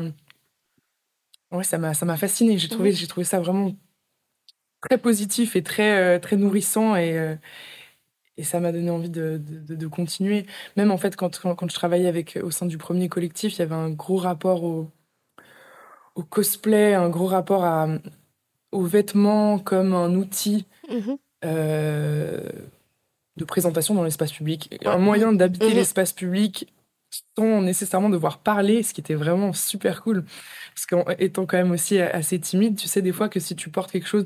Et, et le fait de, de- de fabriquer soi-même ses vêtements, d'avoir euh, des choses qui sont faites main ou qui sont un peu crafty comme ça, ça a été pour moi toujours un moyen de, de rencontre et, Mhm. de, et, de, et de tisser des liens. Et ça, ça a donné même des trucs assez... euh, assez marrants, euh, enfin des, des, des collaborations même assez marrantes qui sont juste parce que tu rencontres d'un coup quelqu'un dans le métro, parce que t'aimes bien comment il est habillé, t'aimes bien son bonnet, t'aimes bien son Ouais. pull, et t'es là, eh oui, et puis la personne, là, c'est moi qui l'ai fait. Et toi, t'es là, oh waouh, mais moi j'ai fait ça. Et, et Ouais. là, d'un coup, en fait, t'as as tout de suite une connexion, tout de suite quelque chose qui est lié autour de, ouais, autour de la pratique, en fait. Mhm. Je pense que la pratique, c'est vraiment quelque chose qui est hyper important, en tout cas que ce soit pour moi dans mon, dans mon, dans mon travail personnel, mais même dans, au sein de notre collectif, je pense que c'est une de nos plus grosses euh, sources d'inspiration. C'est pour ça que nous, on a essayé de définir pendant la première saison ce que c'était la pratique de mode, sans Ouais. trop savoir. Et juste le fait de s'habiller le matin, on a décidé Mhm. que ça faisait partie de la pratique vrai de Bah mode. oui. Bah oui, mais parce que c'est vrai que tu, c'est des choses que tu composes, composes avec tes références, euh, bah, qu'elles soient hyper euh, niche ou pas, mais euh, que Ouais, tu vas faire en fonction des milieux dans lesquels tu vas évoluer, enfin ce que tu as à dire justement ou Mhm. pas à dire. euh, c'est hyper intéressant. Mais c'est ça qui est génial avec la mode, en fait. Moi, c'est c'est ce qui me plaît beaucoup là-dedans, c'est que Mhm. c'est quelque chose dans lequel pratiquement tout le monde a un avis. Oui, parce que tout le monde s'habille concrètement. Voilà, tout le monde s'habille et tu vas avoir des gens, ok, tu peux peut-être trouver qu'ils ont un style pourri, mais eux, ils ont leur style en Mm. fait. Et, Ouais, ouais. Et, et- et attention, tu vois, genre si tu commences à dire quelque chose, parce que c'est construit, Très il a sa personnel, logique, ouais, et eux, ils vont être là. Alors moi, je je- j'aime pas du tout ça, et, et, et, et- ils vont critiquer ton style. Et, et ça, c'est quelque chose que je trouve génial, parce que souvent dans l'art contemporain, tu vois que les gens sont très intimidés. Il y a une Mm. sorte de... Mais c'est cultivé aussi, hein. Ouais, Pardon, ouais. même si, bon, il y a certaines personnes qui essaient de casser ça, etc. Ça, mais, mais c'est très difficile parce que c'est ça s'est construit de, de- de cette manière-là. Euh, les, les gens ont l'impression qu'ils doivent avoir une certaine culture et une Mhm. certain, un certain nombre de choses, ce qui est vrai, en fait, hein, euh, pour comprendre euh, certaines œuvres, alors que la mode a un côté beaucoup plus universel. Et par, par ce côté-là, je la trouve très proche de la musique, Ouais, ouais, complètement. Oui, c'est vrai, Bah, il y a quelque chose d'assez démocratique même dans la Mhm. façon dont ça circule en fait. Mhm. euh. complètement. Évidemment, sans parler de l'industrie, de la mode et du système qui est quand même basé sur les classes sociales, mais il y a quand même quelque chose qui a été cassé quoi, à plein d'endroits. Exact. Sur euh, ouais, comment ça circule. Quoi. enfin, j'y réfléchissais en plus il y, a, il y a quelques jours où j'avais l'impression que maintenant, enfin, je sais pas, je, je regardais des vidéos de. de d'influenceurs, influenceuses, un petit peu euh, lifestyle, euh, YouTube et tout ça. Qui, et, et des fois, j'aime bien regarder euh, comment ils s'habillaient il y a cinq ans, parce que c'est vraiment eux qui étaient au pic, euh, qui étaient limite, ouais, qui, qui, poussaient le truc un peu trop loin dans quelle était la tendance euh, du moment. Et, euh, entre, et l'évolution de, il y a, entre il y a cinq ans et, et où on en est maintenant, en tout cas au niveau de, niveau de comment euh, l'influence euh, s'habille et comment aussi les marques veulent, un, un, veulent que les influences s'habillent, mm. elle a beaucoup évolué et j'ai l'impression que les gens, ils ont une, en tout cas à l'heure actuelle, on est, on est un peu plus dirigé vers les créateurs alors qu'il y a 5-6 ans, j'ai l'impression qu'on était plus dirigé vers des, vers des marques. Enfin, j'ai l'impression, même ah, ouais. les, les, mêmes, euh, les, mêmes, euh, les mêmes personnes, il y a 5 ans, ils s'habillaient genre. Euh, avec, je sais pas, je dis, enfin, genre du Suprême, euh, du Balenciaga, mais très basique, vraiment juste du logo. Et maintenant, j'ai l'impression qu'ils sont un peu plus, genre, ils sont plus intéressés par la forme, par la matière et associer les choses. Et, et donc, il, pour moi, enfin, où je voulais en venir par rapport à la musique, j'avais l'impression que à, euh, à l'heure actuelle, ils ont une connaissance et, et on est dans un moment où euh, tout le monde a un petit peu, en cas dans les sphères un peu plus artistiques, tout le monde a la connaissance suffisante, ou en tout cas se veut croire avoir la connaissance suffisante par rapport à la, par rapport à la mode. Mais dans la musique, j'ai l'impression qu'il y a toujours un truc de mmh. niche qui existe, et même au niveau justement des, des, des influences qui ont du, qui, mmh. des influenceurs qui ont accès de manière un peu plus réduite des fois à certains, à ces, à certains, à ces produits de consommation là, bah, la musique, elle reste un peu plus encore, elle reste encore un peu niche, et voilà. Mais tu crois que c'est par rapport aux moyens de diffusion euh, Parce que tout d'un coup, Instagram. Enfin, ouais, il y avait. Bah, voilà, oui, je pense que c'est du fait que... de la, des diffusions euh, visuelles qui sont beaucoup plus sont marquées partout, ouais. que euh, justement dans. Enfin, via la, via la diffusion visuelle, on peut mettre en avant des choses qui sont plus niches, alors que la, Le diffusion, son, la diffusion ouais. musicale, mmh. on est. On reste. En, enfin ça peut arriver des fois, là, je remarque des fois via TikTok, où tu vois un son. Euh, Enfin, genre, moi, j'aime bien la musique, j'aime bien diguer des trucs et tout ça, des trucs SoundCloud. Et genre, je vois des fois euh, des morceaux que je connaissais euh, qui ont pété sur TikTok et tu vois le son il a il a émerge, 5, 50 ouais. millions de vues alors que c'est un artiste qui a euh, ouais. 1000 1000 mmh. abonnés quoi et mais ça reste quand même enfin la diffusion musicale elle reste du coup un peu moins accessible ouais. mais, mais j'ai complètement dévié mais hein. c'est vrai ça me fait aussi penser j'ai l'impression qu'avant il y avait peut-être avec MySpace, c'était un réseau social qui était basé sur la musique. Mm -hmm. Et beaucoup de gens étaient, enfin, j'ai l'impression en tout cas, je connaissais beaucoup de gens qui étaient sur MySpace et il y avait ce truc justement où tu que tu cherches, tu trouves des petites perles et tout, mais qui est pas, qui a pas été qui ont maintenant en 2023 n'existent plus non, vraiment. A, non, mais il y a des Reddit des trucs oui, comme voilà. ça, tu vois. Mais ça, ça mais reste des moins, trucs de niche, voilà, en tout cas ça. vraiment de niche. C'est moins euh... populaire et accessible euh, à tous et à toutes. Mais par exemple, pour revenir à Tumblr, moi j'ai l'impression que le iPod, euh, typiquement iPod Shuffle, enfin tout d'un coup, ça donnait la possibilité d'avoir accès à tout un tout un tas de musiques différentes, -hmm. justement qui n'étaient pas hiérarchisées par, mm -hmm. euh, je sais pas si en musique on pourrait utiliser ça, mais euh, une espèce de noblesse, tu vois, de certains types de musique et puis d'autres euh, ouais. plus populaires. Enfin, j'ai l'impression que là, il y a quand même un, un, truc qui est un peu similaire. Enfin, Tumblr aussi, ça a, enfin, ça a permis de faire circuler des images justement de mode et de, ben, ça peut être du street du street styling, je sais pas, ouais, comme ça, ouais, hein, tout d'un coup, euh, qui est à côté euh, d'une pièce ben, de Margiela. Puis d'un coup, ça, ça c'est pas que ça en fait descendre une, c'est que ça les met au même voilà. niveau. Et j'ai l'impression que la musique, il y avait un peu cette idée-là, mais je, je vois. Euh, ouais, ouais j'entends c'est à fond. Pour, pour, pour, ça pas avancer de la même ouais, manière. Mais juste pour clôturer euh, par rapport à la musique, où du coup maintenant les gens, bah, ils consomment aussi beaucoup, euh, quasiment en totalité via, les, via des plateformes, mm -hmm. et du coup il y a euh, clairement. Euh, il y a clairement une mise en avant de certaines bah oui. choses et en fait les gens ils découvrent t'as beau, as beau avoir le, un catalogue infini qui est disponible, bah, mm. tu vas quand même te, te, te coltiner soit à, à tes playlists et euh, à ce que les plateformes veulent mettre en avant euh, pour la consommation. En fait, la mode, c'est similaire aussi. C'est un choix de. Ouais, mais justement, là, je, je, revenais à ce truc qui est peut-être au final une niche, mais de ces, de ces quelques youtubeurs que je, je regardais il y a pas longtemps, où d'un coup, ils citaient des marques ben, c'est pas des marques euh, du commun, c'est pas un, pas un Balenciaga ou un mm. Margiela ou quoi. C'est ça, ils citent des marques de, de créateurs espagnols alors qu'ils habitent à Paris mm. et que ben, il y a cinq ans justement ils portaient mais genre euh, tout et n'importe quoi, euh, juste du moment qu'il y a un logo. Mais maintenant mm. ah ouais mais je sais pas genre même Paloma Wall, genre qui est quand même, enfin qui est pas un, qui a pas un statut, enfin qui a un statut dans la mode mais qui n'a pas un statut euh, pour euh, le grand public. Quoi.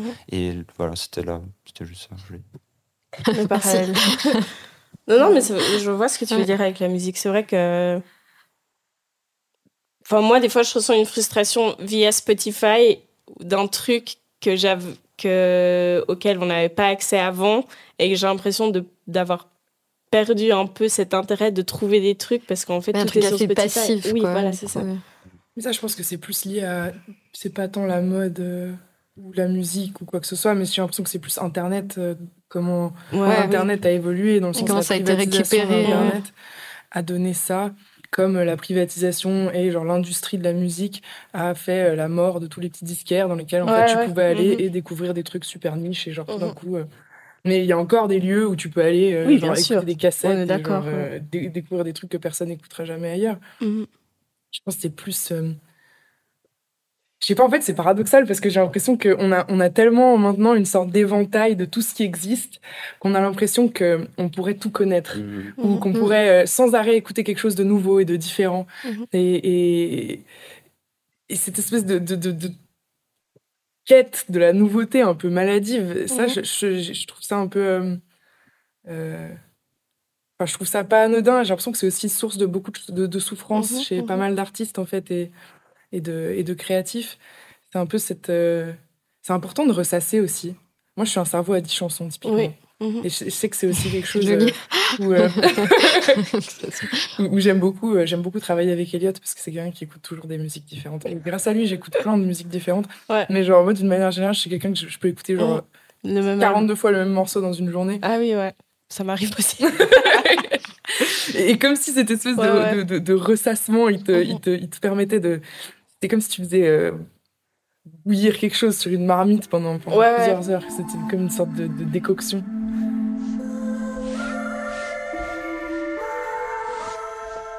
Oui, c'est vrai qu'on n'a pas besoin de toujours tout, euh, tout utiliser, tout ce qui est à notre disposition. Et je trouve que ça, ça a aussi une notion de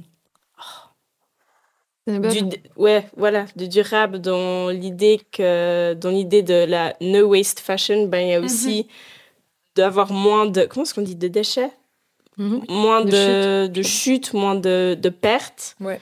Euh, mais aussi dans les enfin autant dans les inspirations. On n'est pas on est on n'est pas constamment obligé d'avoir toujours des nouvelles inspirations ouais. ou euh, Enfin, je réfléchissais aussi à ça dans mon, mon propre travail. Qu'est-ce qui se passe si, au lieu d'utiliser des images euh, pas faites par moi comme inspiration, et j'utilise que des images de fitting que j'ai faites mhm. moi à travers tout mon travail comme inspiration pour un travail, qu'est-ce ah qui se passe? Et c'est vrai que avant, quand vous parliez des plaques que vous imprimez, que vous réimprimez, mhm. que vous rescannez, qui se détruisent, il y a aussi quelque chose de durable dans ça, c'est que tu tu t'étales pas dans dans toute la disponibilité d'inspiration et tu Non, mais clairement, et, enfin, même, je pouvais revenir à ça où euh, y a, enfin, ça arrive justement de temps en temps où on nous demande euh, quelles sont nos inspirations, etc. Et puis, il y a des moments où tu as envie de dire, ah bah vas-y, j'ai envie, envie, de montrer d'autres choses, j'ai découvert d'autres choses et en fait, euh, ça, ça va étoffer mon, mm. ma pratique, mon travail et ma présentation. Mais en fait, là, quand tu disais que tu peux avoir aussi des, inspirations qui sont plus silencieuses ou qui sont autres que visuelles, euh, j'ai l'impression que nous, il y, a des, y, a, y a des gens, quand on a commencé vraiment la marque, pour nous, c'était une inspiration, ça pouvait être aussi une inspiration visuelle, mais maintenant, en tout cas, euh, moi, j'essaie d'y revenir, mais genre aussi comme une sorte d'inspiration, mais au niveau de l'énergie, tout simplement. Et puis, c'est un truc, au final, j'ai l'impression que ça ouais, ça, ça, te fait, ça te fait tellement du bien aussi au final. On te dit, ah, mais pas forcément comment lui, euh, comment cette personne aurait, réfléchirait, mais tu dis, ah, mais ouais, c'est un, c'est, une énergie, quoi. Et genre, mhm. respecter ça, enfin, moi, je, moi j'aime, bien ça. Mais c'est ça qui est assez beau dans votre travail, c'est que du coup, il y a une espèce de ligne quand même euh, directrice qui se sent. Enfin, mm. contrairement à des marques de mode qui, de saison en saison, euh, tu vas retourner ta veste parce qu'en fait, tu mm. dois proposer quelque chose de nouveau. Et c'est ça qui est aussi un petit peu fatigant, puis qui vous permet d'être à contre-courant mais d'être quand même là. je sais pas comment expliquer, mais je trouve que c'est assez. Euh, ça se ressent en tout cas. Clairement, mais il y, a des designs qu'on utilise qui ont 5 euh, ans, euh, qu'on n'utilisait pas il y a 5 ans, qu'on utilise maintenant, mm, ou il y a mm, des designs qu'on utilisait justement il y a 5 ans, qu'on a un peu arrêté d'utiliser, qu'on mm, réutilise maintenant. Et ouais, il y a des designs là qu'on continue, qu'on continue, qu'on continue d'utiliser depuis hyper longtemps. Et puis ça, c'est un truc au final où, ouais, je sais pas, ça, le fait de l'imposer sur des différents, différentes matières ou dans des différents contextes aussi, bah ouais, ça, ça, ça, fait perdurer une, une, ça fait une base, quoi. Ça crée une Je pense moi j'ai un problème aussi euh, en ah, ce moment avec. Euh, ouais, j'ai envie de commencer les choses de manière dramatique. We thrive on drama. J'ai un grave problème. non, mais j'ai un, un, problème avec. Euh, Merci. Avec à quel point les choses doivent être facile à pitcher. Mm-hmm. Et j'ai l'impression que, que souvent, en fait, bon, le fait que la culture soit en train de, de, de, de, prendre forme comme ça, avec ces espèces de, de grands conglomérats qui ont, genre, bah, par exemple, LVMH, mm. euh, voilà, tu vois, qui ont en même temps euh, leur antenne culturelle, euh, bah, en fait, ça, ça, ça crée ouais, vraiment des, pour moi, ça lisse quand même et il y a un rapport qui est, qui est peut-être un peu moins intéressant. C'est un peu comme une sorte de franchisation de la culture. Mmh. Mmh. Et c'est quelque chose que tu vois déjà dans, dans, le cinéma et que je trouve pas, euh, enfin, mmh. que je trouve vraiment assez, assez, terne, quoi. et assez euh, médiocre en fait. Euh, même si je pense que c'est important de revisiter les histoires, etc. Enfin, il y, y, a des choses bien sûr intéressantes là-dedans, mais mais cette espèce de méga, ces méga entités, je les trouve pas très intéressantes en fait. Je sais jamais trop ce que j'ai regardé. Euh, euh, c'est jamais trop ce qui m'a intéressé même euh, en général dans. Enfin, je, trouve que les, pratiques qu'ont les personnes et même d'une manière générale, enfin les, les, les jeunes artistes, les, jeunes créatifs, les jeunes danseurs, les jeunes, enfin les, jeunes musiciens en face sur jeunes, mais parce que c'est souvent dans, ces situations-là qui sont les, plus précaires, en fait, tout simplement. Mm. Et c'est là où il y a, une, grande inventivité.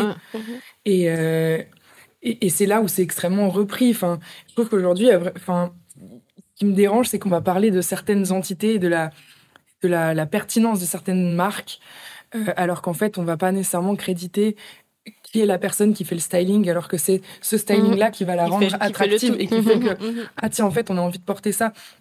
Et il y a certaines personnes qui peuvent. Euh, voilà, c'est un peu comme Barbie, quoi, dans le sens où les gens, ils peuvent, ils peuvent embaucher des, des, super bons euh, scénaristes et avoir des super bons caméramans, et en fait, tu peux faire. la, franchise peut être de qualité. Mhm. C'est pas un problème. Mais du coup, ça fait qu'on comprend pas très bien euh, le positionnement. Oui, d'où vient la d'où vient la qualité en fait? Qu'est-ce mhm. qui fait la qualité de la chose? Euh, Est-ce que c'est juste d'avoir une, une forme thune, de Oui, voilà en fait. Est-ce que c'est juste avoir de la thune et une vague forme de conscience? Mhm. je, je suis pas sûre. J'ai l'impression, ouais, par rapport à ce que tu disais tout à l'heure, en fait, de voir euh, aussi des propositions qui sont beaucoup plus DIY au sens assez punk du terme, dans le sens des, des, des, choses qui sont assez foisonnantes, qui sont assez même des trucs interstitiels. Enfin, mhm. je sais que la pratique des, des de Women History Museum, par exemple, ça, ça m'avait vachement euh, ancré en fait dans quelque chose où oui, tu peux être dans un, dans un interstice, tu peux être dans un entre-deux et tu peux, euh, à travers ta pratique, commenter le monde qui t'entoure mhm. euh, d'une manière qui est, qui est souvent assez légère et assez playful en fait. Mhm. C'est pour ça que une des premières pièces qu'on a réalisées à quatre mains, c'était c'était un, film. Parce que justement, c'est aussi collectif par essence et ça permet de, de, jouer avec tout un tas de codes. Euh, dans notre cas, c'était. Euh, c'est le film qui était présenté à l'Emaniana non, euh, non, il était présenté au Mamco. Euh, il était présenté au Mamco. Et il a été présenté aussi à, au Confort Moderne et à Terzo Fronte à Rome. Il a été montré dans, dans quelques espaces. Mais bon, enfin, nous, nous, on a fait ça. On a, on a produit cet objet avec l'envie de pouvoir euh, montrer nos vêtements d'une certaine façon et de pouvoir jouer avec les codes de la campagne mode. Mhm. euh, dans le sens où on a tourné dans le musée en utilisant, et c'est ça, c'est un gros code de la campagne, euh, Mhm. surtout pour les, pour les grandes entités, euh, d'utiliser l'art contemporain comme une sorte de backdrop. Et je pense que cette espèce de, de double en fait, il vient peut-être de ça, ou genre, euh, enfin voilà, il y a une sorte de, chacun se jette la pierre de qui est le superficiel des deux, tu vois, mais en fait, Ouais. Qui sert à qui voilà, mais, en fait, c'est juste des contextes qui neutralisent tout. euh, voilà. Ouais. Et, et, et, et nous, le fait de nous insérer dans ce contexte-là, en fait, tout d'un coup, ça prenait un sens qui était tout autre. Mhm. Et euh, Mais que vous avez bien vécu ou pas? Parce que Oui. j'arrive pas. oui, oui, oui. oui, oui, bah, pour moi, en tout cas, c'était, très intéressant, en fait, parce que ça permettait, ce- cette forme-là du collectif, elle permettait de, d'interagir avec des œuvres de, de la collection permanente du MAMCO. Ouais. Donc, c'est un- une grosse collection de art minimal conceptuel euh, des années euh, 60, 70, un truc très froid, euh, très masculin, très genre. Euh, euh, Steve White, Male, euh, euh, voilà, enfin, tu vois, Carl André euh, et compagnie. Avec euh, nous, notre univers qui est, qui est méga foisonnant, qui est Mhm. vivant, qui est fait de personnes qui portent des vêtements et qui habitent un espace. Et donc, en fait, cette, cette, cette- ce choc, il a et permis de célébrer certaines pratiques, et permis d'en, critiquer un peu plus d'autres, mais d'une manière qui soit, qui soit hum, subtile, en fait, je trouve, euh, sans, sans vouloir me lancer des fleurs, hein, mais Mhm. mais, mais qui soit plus subtil que d'écrire un texte ou de, ou de Ouais. le dire avec des mots, mais simplement à travers des images et à travers des. Je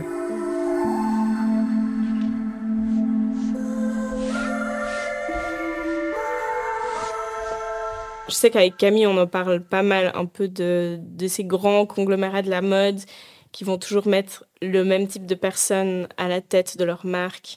Surtout quand tu Euh, regardes les groupes LVMH, Kering, tu te poses la question, bah, ils ont beau mettre des DA différents à chaque fois, en fait au final les têtes pensantes c'est quand même toujours les mêmes. C'est est-ce que ce que tu as comme produit au, Ouais. final, est-ce que c'est vraiment différent? Oui. Enfin, Et on- ouais, mais en fait, ma question, c'est est-ce que, à quel point est-ce qu'on a. Enfin, je me pose la question. À, à quel point est-ce que j'ai envie, en fait. Parce que j'ai envie de voir d'autres personnes représentées à ces postes-là, ou d'autres Mhm. personnes, ou d'autres euh, façons de faire représentées au niveau de grands conglomérats. Mais en fait, à quel point est-ce qu'on a vraiment envie de ça, alors que c'est en soi une richesse de, de faire ces choses de à, faire partie. à son échelle, euh, avec ses références.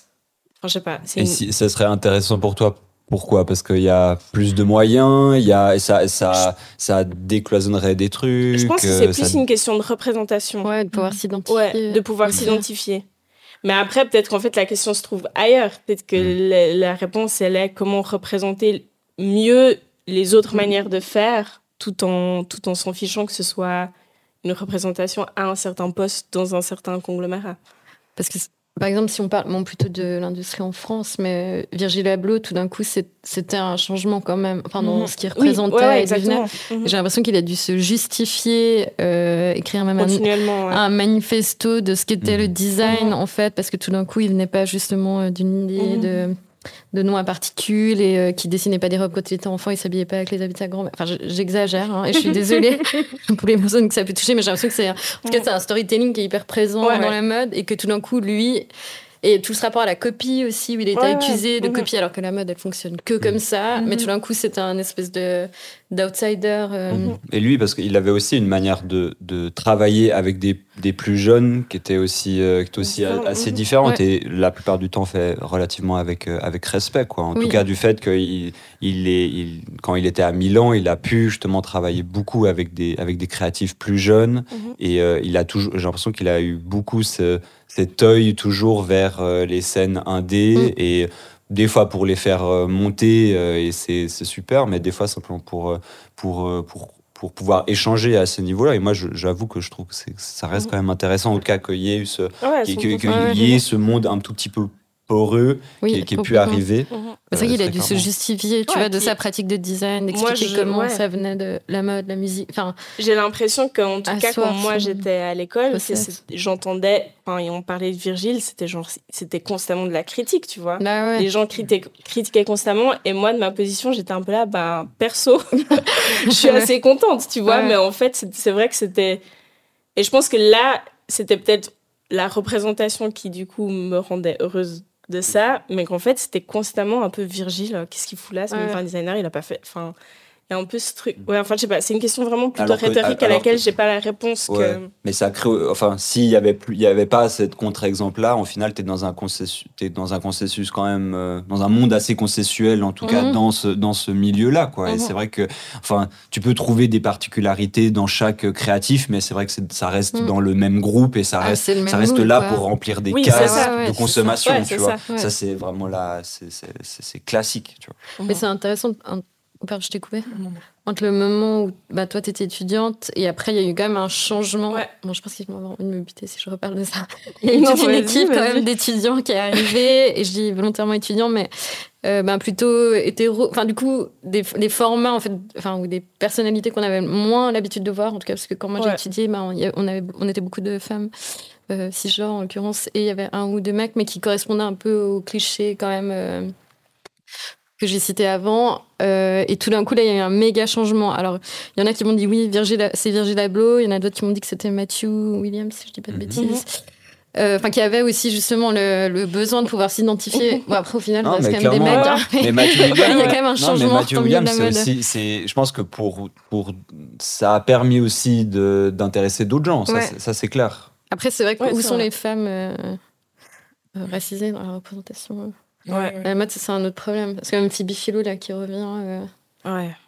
Enfin, c'est vraiment. Non, mais après, ça les années dépend de 2000, quel statut, justement, euh, enfin, de quel, auquel niveau, en tout cas, de quelle sphère au Ouais. niveau de la fashion dont Oui. on parle, tu vois. Mais parce moi, que clairement, on, par- on parle des grands groupes. important. On Mais après, il y, y a des trucs plus indés, Ouais. mais qui. Enfin, je sais pas si en Europe, ça- c'est c'est autant représenté et il y a une hype qui est, qui est, qui est totalement différente. Mais j'ai l'impression, comme qu'aux États-Unis, il y a, il y a quand même euh, certains. certains certaines marques euh, peut-être plus orientées pour le coup streetwear bah, qui, Ouais. qui qui sont du coup pour le coup créés par des femmes euh, Enfin, oui aussi en Angleterre la c'est vrai qu'en Angleterre France, c'est pas s'assoit sur. Mmh, euh, non. Ouais, mais Enfin, justement, c'est la question est-ce qu'on a, est-ce que j'ai envie vraiment que Grace Wills Bonner et Martine Rose se retrouvent? Ouais. Bon, quelque part, elles le Mais en fait, je me demande est-ce que je le veux ou pas? Tu vois, Chris Wills Bonner, je sais pas, même Martine Rose, elle le fait un peu. Oui, oui, elle le fait. À... sa- Justement, Voilà. elle le fait à sa manière. Ouais, ouais. Je sais pas. Mais je pense que c'est. c'est- Enfin, c'est- c'est c'est un peu un truc où on a tendance à voir les choses d'une manière euh, un peu dichotomique, Mm. où on a Ouais, tendance ouais, un peu à considérer un seul de ces mondes, alors que c'est un Ouais. spectre qui est Mhm. beaucoup C'est ça. plus vaste. Mhm. Et, et même dans, dans la pratique artistique, tu vois, genre c'est c'est un peu la même chose. En fait, j'ai l'impression qu'il y a vraiment. euh, je pense notamment. Enfin voilà, c'est un peu mon mono-sujet euh, là, là maintenant, mais, mais je pense que ça conditionne tellement la manière dont on regarde les choses. Enfin, les, les, les algorithmes et le, le pouvoir de traction de certaines grosses entités, euh, ça, ça va faire qu'on on- on peut avoir vite tendance à, à ne plus voir ou, ou en Ouais. fait, quand les choses sortent d'une espèce de, de spectre international comme ça, elles disparaissent entre guillemets, tu vois, alors Mhm. que en Mhm. fait, tout est important dans le sens où bien sûr que c'est Ouais. hyper important d'avoir de la représentation dans ces gros euh, Mhm. dans ces grosses Mhm. entités dans ces grosses marques etc parce que bah, dans le système dans lequel on vit elles ont un rayonnement qui est extrêmement important Mhm. c'est probablement les premiers euh, les premières interactions avec lesquelles les personnes qui veulent faire ça plus tard Voilà. Vont avoir un, ça. un- un lien enfin Il y a des gens qui s'y intéressent pas forcément, bah, c'est un peu C'est la vitrine, voilà, on est c'est d'accord. la voilà, vitrine, par ouais, exemple voilà Et- mais, mais c'est pour ça un rapport à la précarité aussi. Euh, Mais après, je pense aussi qu'il y a aussi une, une. Enfin, moi, en tout cas, je mets les pratiques DIY au même niveau. Ouais. Mhm.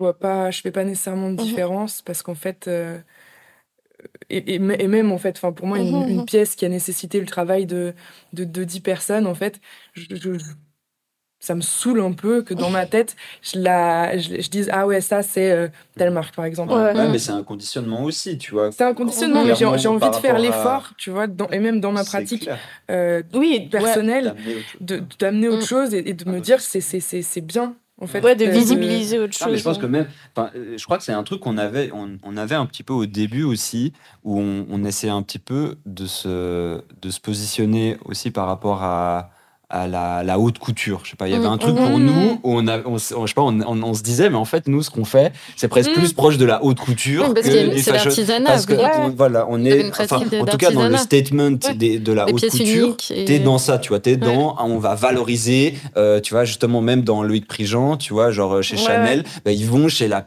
vieille dame qui a Mhm. les dos courbés, qui a genre Oui. 80 ans, qui, et qui est en train de faire, et qui est en train de faire les, euh, putain, je sais plus comment ils s'appellent là, les, les espèces de, les espèces de, Les lassages. non, ouais, le truc Chanel là, qui met toujours là, tu sais, un peu sur, Ah, la chaîne. Non, c'est pas Non, la chaîne, c'est un nom très précis, bref, Ouais. c'est pas, on retrouvera si c'est, si c'est important. C'est pas vraiment notre référence de base, Chanel.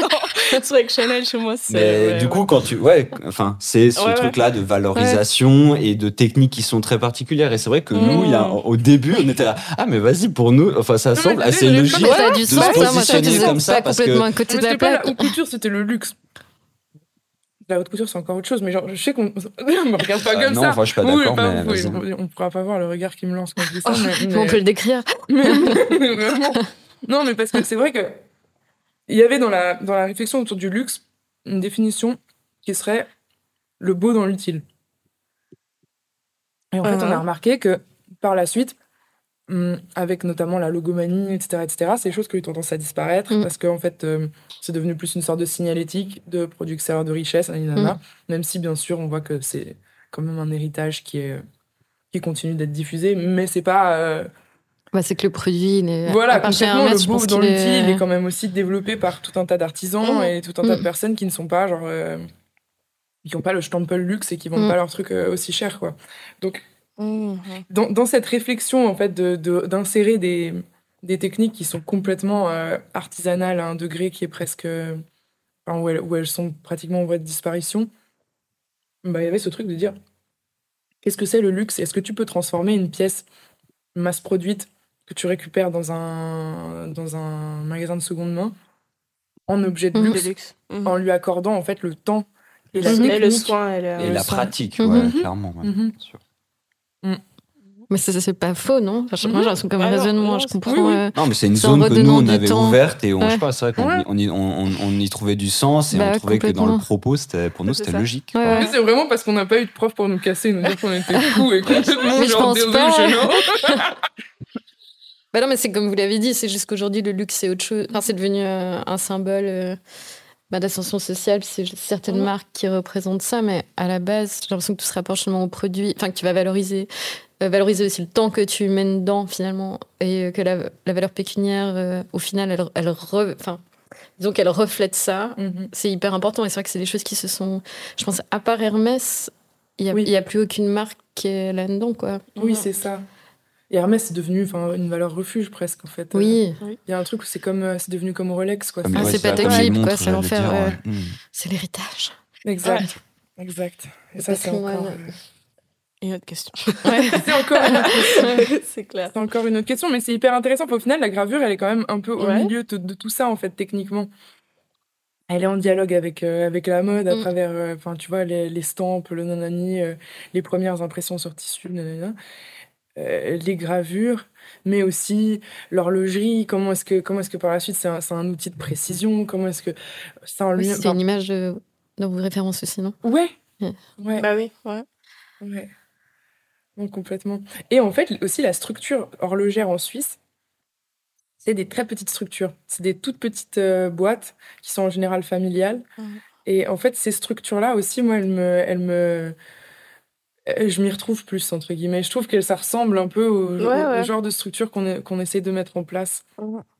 Mais est-ce que c'est un parallèle ou une projection qu'on fait de notre, du fait de notre euh, position géographique Tu vois ce que je veux dire? Parce que t'es, j'en sais rien, tu vois, t'es, t'es, t'es, t'es au Brésil, cette, projection, ouais, tu te projettes moins. Mais je, mais je suis d'accord avec toi et je pense qu'on Mhm. est comme, dans tous les cas, un, un produit de notre environnement, en tout cas, euh, ces, Ouais. ces références-là, elles circulent Mm. et puis, euh, et puis euh, on y a accès jeune euh, et on le valorise d'une certaine façon, enfin juste Mhm. par rapport à soit l'objet de luxe qu'il est et que on va rester basique là-dessus comme une voiture, je sais pas, mais aussi euh, du coup plus euh, un, une- un regard sur euh, sur un artisanat et une précision et, et Ouais. ce, ce développement-là, quoi, cette réflexion. Ouais, je pense que c'est clairement un truc en ping-pong. Euh, Il n'y a pas vraiment de. un qui nourrit l'autre. Est-ce que vous voulez qu'on termine sur l'horlogerie ou... Non, je sais pas. Enfin, c'est comme, Ouais, vous voulez. franchement, Ouais, on c'est peut- c'est comme vous voulez. euh, si vous aviez autre chose. On peut euh, encore vous mettre des tunnels pendant non, mais- Non, non, mais je sais va, pas s'il y a des sujets euh, que vous avez envie d'aborder. Bah, je sais pas, est-ce que On n'a dans- pas par abordé, rapport à ce qu'on avait envoyé, euh, Je sais sais pas, est-ce qu'il y a euh, quelque chose auquel on a. Je sais plus du tout si j'oublie quelque chose ou pas. Mais euh, Moi, j'ai l'impression que la boucle, elle est assez ouais, bien j'ai bouclée l'impression dans. aussi. Hein. Il y a beaucoup de références à Margiela aussi, quand même, en référence. Ouais, bah, Je sais pas si ça, c'est quelque chose dont vous voulez parler.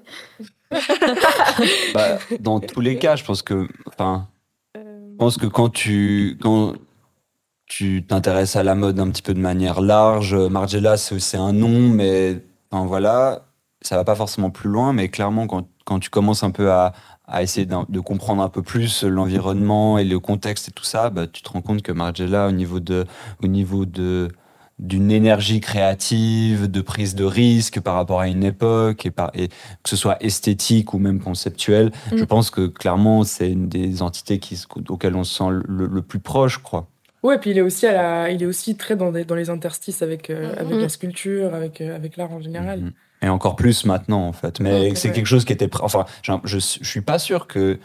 euh, quand il a commencé, il y a, enfin, ça, ça se retrouvait vraiment exclusivement dans son travail euh, mode, dans ses collections, mais il y avait, il avait pas de pratique artistique. Non. Oui, à côté. Il avait Je pense pas- ouais, il avait pas vraiment quelque chose qui est apparu parce qu'ils Du ont... fait qu'il est parti et Donc enfin voilà. qu'il a, arrêté, vendu. il a, il a arrêté la, la maison, enfin, il l'a quitté et, et puis ouais, on avait, on avait eu l'occasion de voir euh, une de ses À expositions euh, à la Fayette ouais. Anticipation et c'est vrai que quand même c'est, c'était, c'était hyper intéressant. Ouais, mais je, mais je trouve que le... Oui, il y a un côté quand même assez, assez tragique euh, de, de voir justement des, des personnes qui sont poussées un peu en dehors de leur... euh, Mais est-ce qu'il a été poussé dehors Non, pas poussé a dehors, je pense qu'il y a juste un peu un truc où il y a un moment donné où C'est tout un te contexte. Ouais, C'est ça, ça- Tu plus. perds C'est tout un en contexte. fait. Bah, Ça- ça- Dans les rêves, j'ai mis le, j'ai mis un de ces, un, un, un documentaire euh, à ce sujet, sur le sur, Ah oui, sur dans la, dans la liste. Ouais. Ouais. Et puis justement, il a, C'est du coup, de documentaire je sais plus, my, my We Love Home. World, non, Celui qu'il a fait sur Arte. non. In, his, mode- in his own words, Ah je ouais. crois. C'est ça? Euh, Ah oui, mais c'est sa réponse à We Love Margiela, non? Martin Ah, c'est possible, c'est possible. Ça vaut le coup de regarder We Love Margiela, si jamais. Ouais, je pense que je. Je crois qu'il l'ai était pas très content. Mais, Ah ouais? Ouais, mais c'est assez intéressant, c'est son bras droit qui a interviewé. ah oui, voilà, oui, en effet. Je sais plus. Je regarderai. Mais- Moi aussi. Mais c'est vrai que c'était vraiment, en tout cas, des, des, des, des entités. Moi, je me rappelle de, de lui, je me rappelle aussi de genre euh, euh, Yoji Yamamoto, de, de vraiment enfin, voir des, des espèces de silhouettes où t'es là, mais waouh, c'est vraiment tellement weird et genre Mhm. cool. Et, Mhm. et, et- et c'est- ces choses-là qui t'attirent, en fait. euh. Du coup, des collectifs comme par exemple euh, Bernadette Corporation ou, Mmh, ou Bless ou euh, comment elle s'appelle. Suzanne Conchelo, c'est des choses aussi qui ont nourri vos pratiques. Ouais, du coup, Bernadette personnes qui sont en dehors. Ouais, d'un coup, enfin, ça a du sens quoi. Ouais, ouais, ouais. Mais Ouais, ouais, non, t- total. Et c'est vrai que, bah bon, là maintenant, ça me. J'ai un peu les, les, les noms qui m'échappent, mais, mais je sais qu'il y a énormément de, de personnes euh, qu'on va plus rattacher à l'art contemporain, Mhm. Mhm. mais qui ont aussi une pratique du vêtement qui était vraiment, vraiment super Mhm. intéressante, en fait. Et, et c'est vrai que l'histoire de l'art, elle est un peu ingrate par rapport à ça, ou Ouais. même l'histoire en général, Ouais. elle est très ingrate par rapport à ça, parce que les formes collectives, elles sont effacées, mais, mais de tout temps, elles ont eu un rôle extrêmement important. ouais, le textile, ça va toujours être associé à une forme de féminisme dans l'art aussi, Aussi, et de façon voilà, péjorative, alors que. C'est clair, c'est clair. Et il y a toutes les pratiques euh, domestiques. Bah oui. qui, pour, pour moi, c'est aussi hyper important dans le sens où que les gens se fassent leurs fringues chez Mhm. eux euh, de manière autonome, peu importe si c'est une grand-mère ou si c'est un, un teenager. Pour moi, c'est des choses qui sont totalement valables euh, en Mhm. tant que, que mode, en fait. Enfin, c'est Ouais, des ouais, choses qui doivent pratique, être ouais, regardées et qui sont, euh, qui sont hyper, hyper importantes. Ouais, qui, sont, qui disent aussi beaucoup de. C'est ça. socialement ou. Toutes les pratiques Ouais. autodidactes en fait aussi et tu vas et tu vas voir enfin là typiquement je trouve qu'à notre époque il y a vraiment une sorte de regain d'intérêt pour la technique et Mm.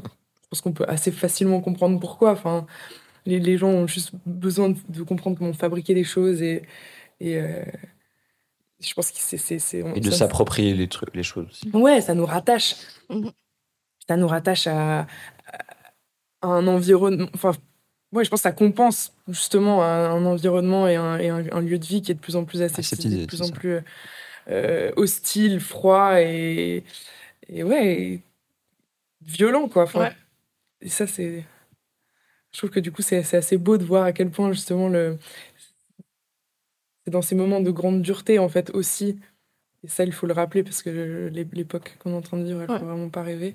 Mais c'est aussi dans ces moments-là que, que le terreau euh, de, de, de ce qu'il y a dans l'underground et dans les pratiques Mhm. euh, plus souterraines comme ça, elle, elle- elle- Ressurgit, quoi. Ouais, Ouais, tout ouais, son sens, quoi. Et euh, important, et ouais. intéressant et important. Et, et c'est vrai qu'il faut pas hésiter à genre aussi ne pas donner d'intérêt spécialement à des Mhm. choses qui en sont pas. Enfin voilà, juste dire euh, euh, ok cette marque produit des silhouettes qui sont euh, certes euh, euh, pertinentes, mais c'est grâce à son équipe, c'est parce qu'elle peut payer Mhm. les meilleures personnes et genre en général plutôt sous-payer les, les meilleures personnes. Bien dit.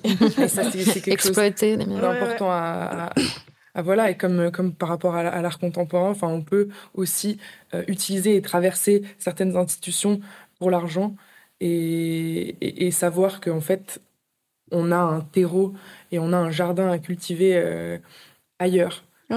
Et, et que celui-là on peut le partager avec d'autres Mhm. gens et que c'est des, ch- des choses sur lesquelles on peut avoir euh, une autonomie parce qu'on a aussi une forme de responsabilité et, et aussi une forme d'amour et une forme de joie quand on le Mhm. fait en fait. Et ça c'est quand même des trucs importants. Moi, j'aurais envie de finir là-dessus. Sur cette sagesse euh, Ouais. bien exprimée. Merci beaucoup. euh, Ouais, merci. Ah, merci à Merci. vous. Merci beaucoup. Merci personne n'est frustré. Non, tout. Non, non, non, non, un problème. Un autre problème à soulever.